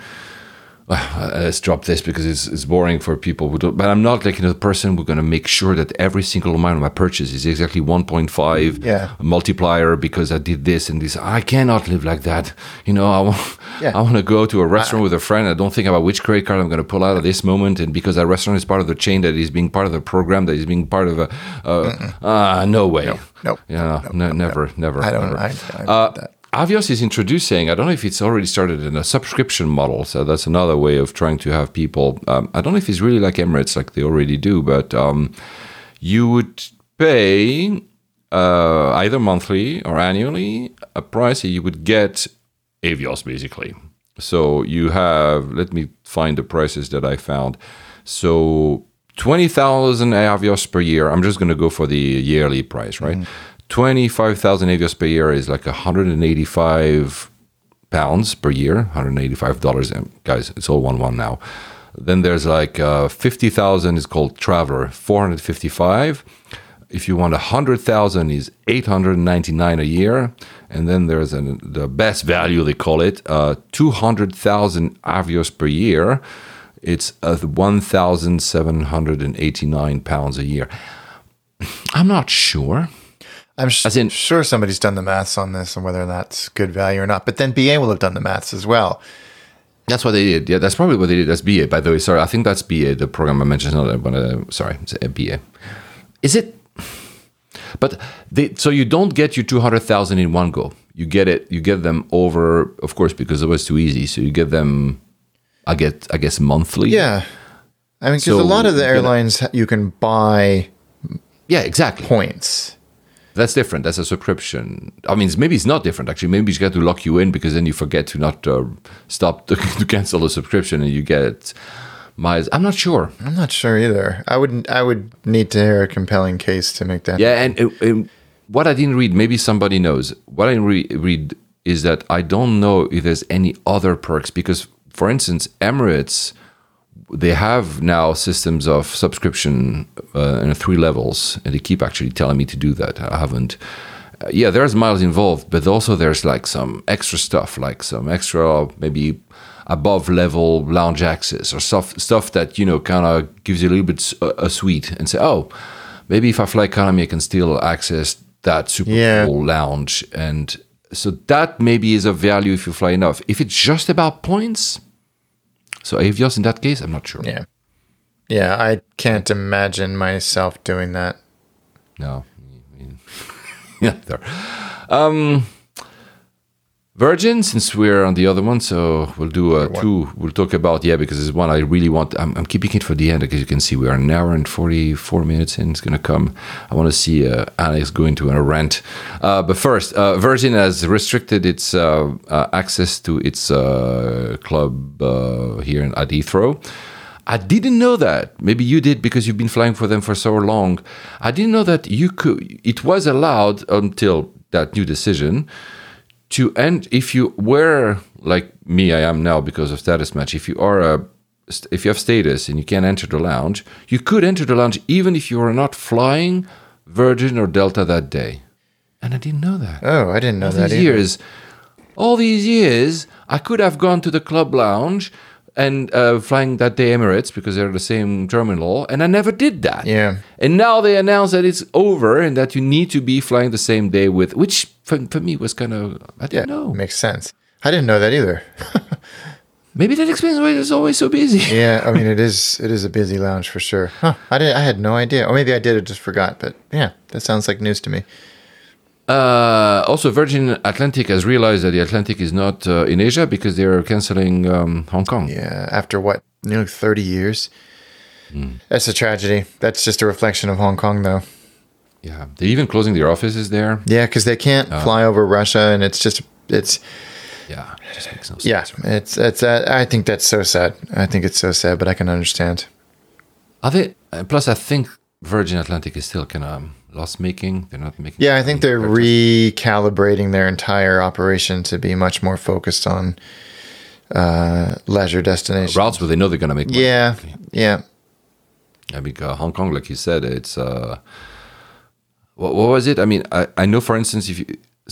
A Beijing, Paris. I know it's not here where we just said Beijing, Paris. Um, because of the the Russia um, situation, is I think six more hours than it used to be. So imagine just like the fuel and everything. it It just, doesn't make makes. sense. I can uh, understand. London Tokyo is like almost five hours more, like four and a half hours more. Mm. So uh, with uh, Japan Airlines, it's crazy. So I think that, of course, was part of the decision from Virgin. Uh, I said it earlier. Probably the fact that the dollar is uh, very high compared to other currencies doesn't help. Mm-hmm. Even if I'm sure they have hedged their oil prices and everything. I mean, what was it? I said like sixty percent of the oil goings in in in in dollars. So probably doesn't help No. and um, yeah i mean I, I I mentioned that story because i know that it's uh, did you ever fly virgin to hong kong and back I'm sure I Use did. that or not I'm sure I did. Not that I can remember. I was. al- It was always Cathay. It was always. For, yeah of course that's the one I, I really miss flying man that's the one i really miss flying yeah, me too. Uh, Hong Kong, uh, I think we shared that story. We were talking about it like a few weeks ago. Hong Kong is um, to give away 500,000 airline tickets next year to try to attract tourism. Well, uh, good luck. I hope it works. But I hope also I don't have to do 24 tests to enter. Yeah, forget it. Until they drop that, uh, it's just not going to happen. Yeah. But there's still rumors. There are rumors. I mean, it could be it, something could be in the air because there are rumors that Cathay is looking at buying new aircrafts, and if they do, it's they know something. Yeah. Because there's no way otherwise they would Yeah. buy new aircraft where they're not still. I mean, they're flying, but they're flying like three passengers a month or Yeah, something. yeah. So, if Well, that's that's so, uh, encouraging. Let's hope it's true. yeah. And the new because the new runway at HKG is still slated to open in 2025. So, I mean, let's let's have hope. Yeah, I need to get back there. I need to get back there for better So the other thing I wanted to hear your rant about, because uh, before we close the show, I mean, I know, um, is Virgin America versus Alaska. So before I, before I let you rant, I'm going to go just for the the setting because people might not know the story. So Virgin America was bought by Alaska in 2016. We discussed it on this podcast. Actually, remember it was a big shock for you. Um, I think they bought it for 2.5 something like billion dollar. Anyway, point is they bought it and then they suns that's the term they sunsetted the Virgin Mm-hmm. brand. But and I have no idea what's going on. The Virgin Group is suing Alaska for some trademark thing. Please, I mean, I know how the Virgin Group works with licensing deals, but please tell me what the f- is that? I don't. I have no idea. And thank you for sharing the story because I hadn't heard about it. It, it hasn't made any ripples whatsoever. Because I think it's in court proceedings. Maybe that's yeah, why. it's very strange. You're right. So the these days, at least in the 21st century, the Virgin Group uh, runs predominantly on li- brand licensing deals. So the ability to use the Virgin brand is part of the value that the deal represents, and this deal was no exception.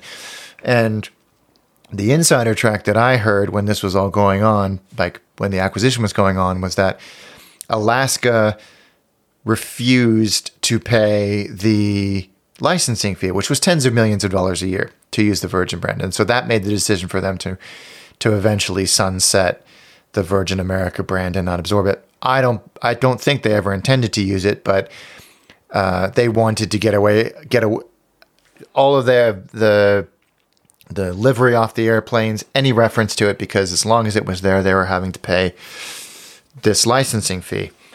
And now they're coming out, Virgin Group are coming out and saying, well, you owe us. You owe us the license fee for the length of the deal, which is only just expired. So pay us $120 million or whatever. It was hundreds of millions of dollars.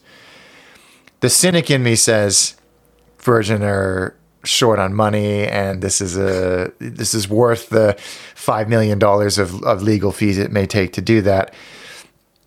I've I've thought about this a lot and I think that's a valid thing. The other part is that they had to wait until the deal expired to then say, okay, but so and now that the deal is expired, here's the invoice for the brand licensing fee. And Alaska were like, what the hell is this? We haven't been using the brand for five years.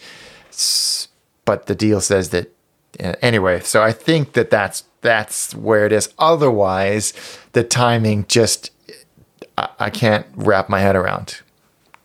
It doesn't make any Because you were renting the other day on the other, the other week probably because I lost track of time because of my recent holiday about that on Twitter. You were not. I don't know what. Yeah, because for me as a pure, yeah, it's true that once Alaska let go of all the branding and all what remain, and I know it's a it's a sad story for you of Virgin America. I think that was 2019, 2018 or something. Well, obviously, to me, it's like why would you still have to pay something because you're not actually using?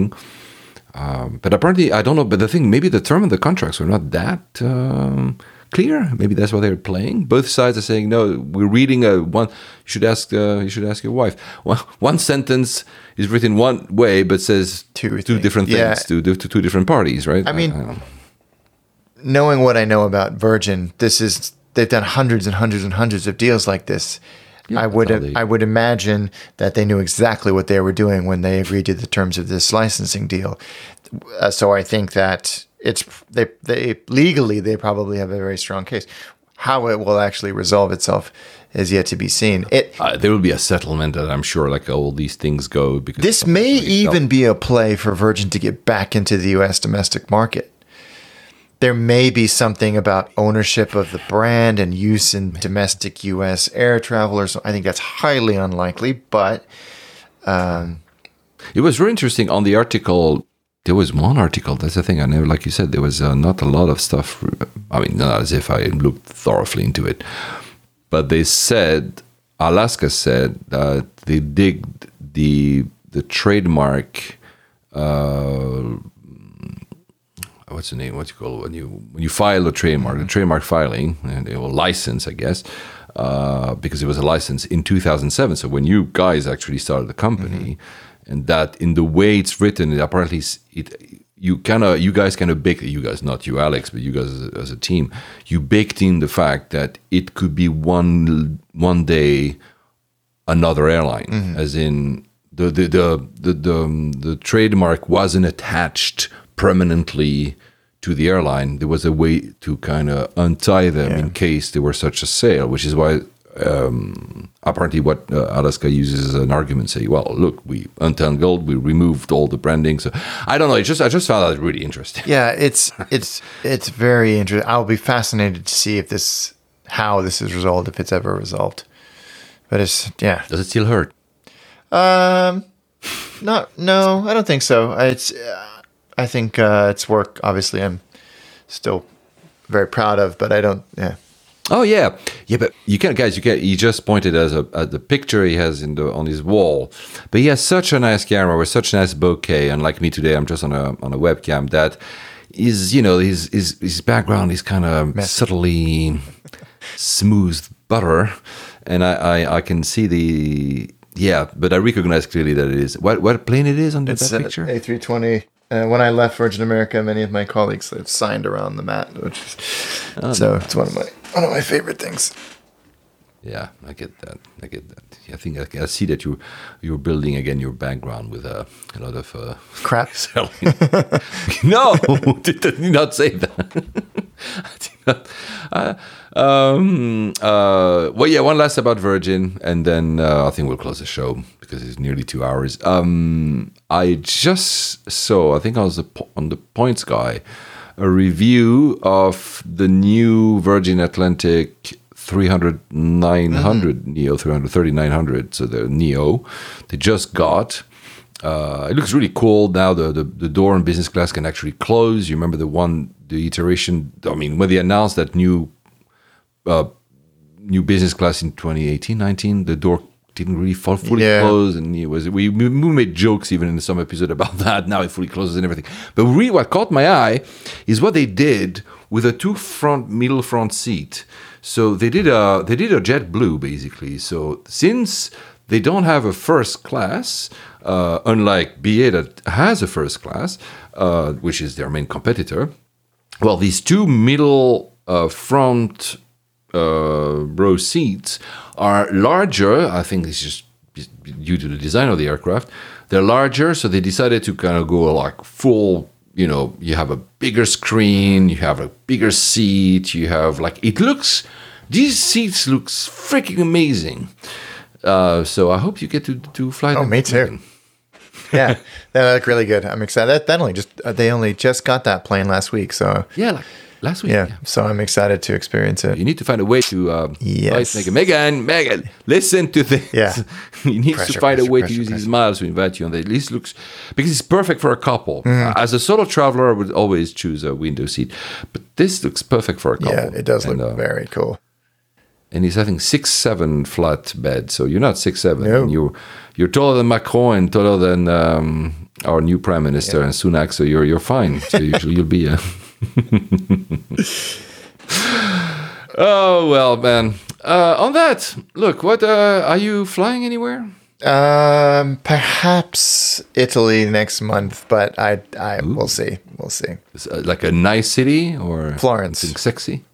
Oh my god, this is nice. Never been, What? never been. Ah. Vegas been three times, so this will be fourth. She's been what three Yeah. times, and you've never. H- how does that work? Yeah, yeah. She's she's clearly a Florence. Ah, mom, it's it's so- a very uh, it's a very very nice city, man. Oh, well, uh, yeah. It's If it works out, I'm hoping it will. Uh, next month sometime.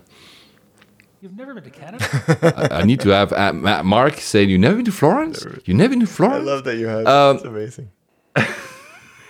Yeah, so yeah, uh, yeah. I they invited me back to Pakistan, man. I'm not sure I can make it for simply uh, scheduled conflict. That would have been like gladly take within the next within the next 20 days. I'm not sure I can. I'm still trying to work on it. Um, I don't. Uh, yeah. And for the next episode, you'll finally learn. For those who don't know where I've been, it's very is gonna be good. it's very i mean not a lot of tourists not a lot of tourists uh, but fascinating and man at airport man at airport um, so guys if you don't know well you have to wait for probably let's say next two to three weeks uh, let's try to do it before the World Cup because then I'll be so busy. I, Oh, yeah, I, I, I put the I put the World Cup, I put the games in my in my agenda. Oh, me too. Yeah, yeah. But now you look, it's like 10 a.m. one. Uh, sorry, yeah, 10 a.m., 1 p.m., 3 p.m., 7 p.m. I'm like, what am I gonna do all day? I'm just gonna watch football. That's totally okay. Exactly. So no time for a layover. So let's try to do one before. Okay, Alex. Thank you so much, guys. Oh, the music. Let's. Uh, which button should I press? This one. I'm, no, I'm not sure. This is the one. Yep. That's the end. That's the end credits. The, the end credit. Um, the other thing you should invite uh, Megan for is a new uh, uh, BA first class. Now they have, they have a door, but it doesn't look as cool as the one before, which is very. The new one, bizarre. the They- old I- one was good. Yeah. I think I think they had to kind of put a door because now business class has a door. So but the problem is that the seat looks less good and less big than it used to. Compromise, It's bizarre. But yeah, still, Megan, Megan, I know you're listening to this show. He, probably has enough Avios somewhere, like hidden under the mattress some, somewhere. For emergency. Uh, oh, it's behind the behind that picture of the Virgin plane. There's a safe. There's Avios stashed in them, right? Just little coins. On that, happy travels, man.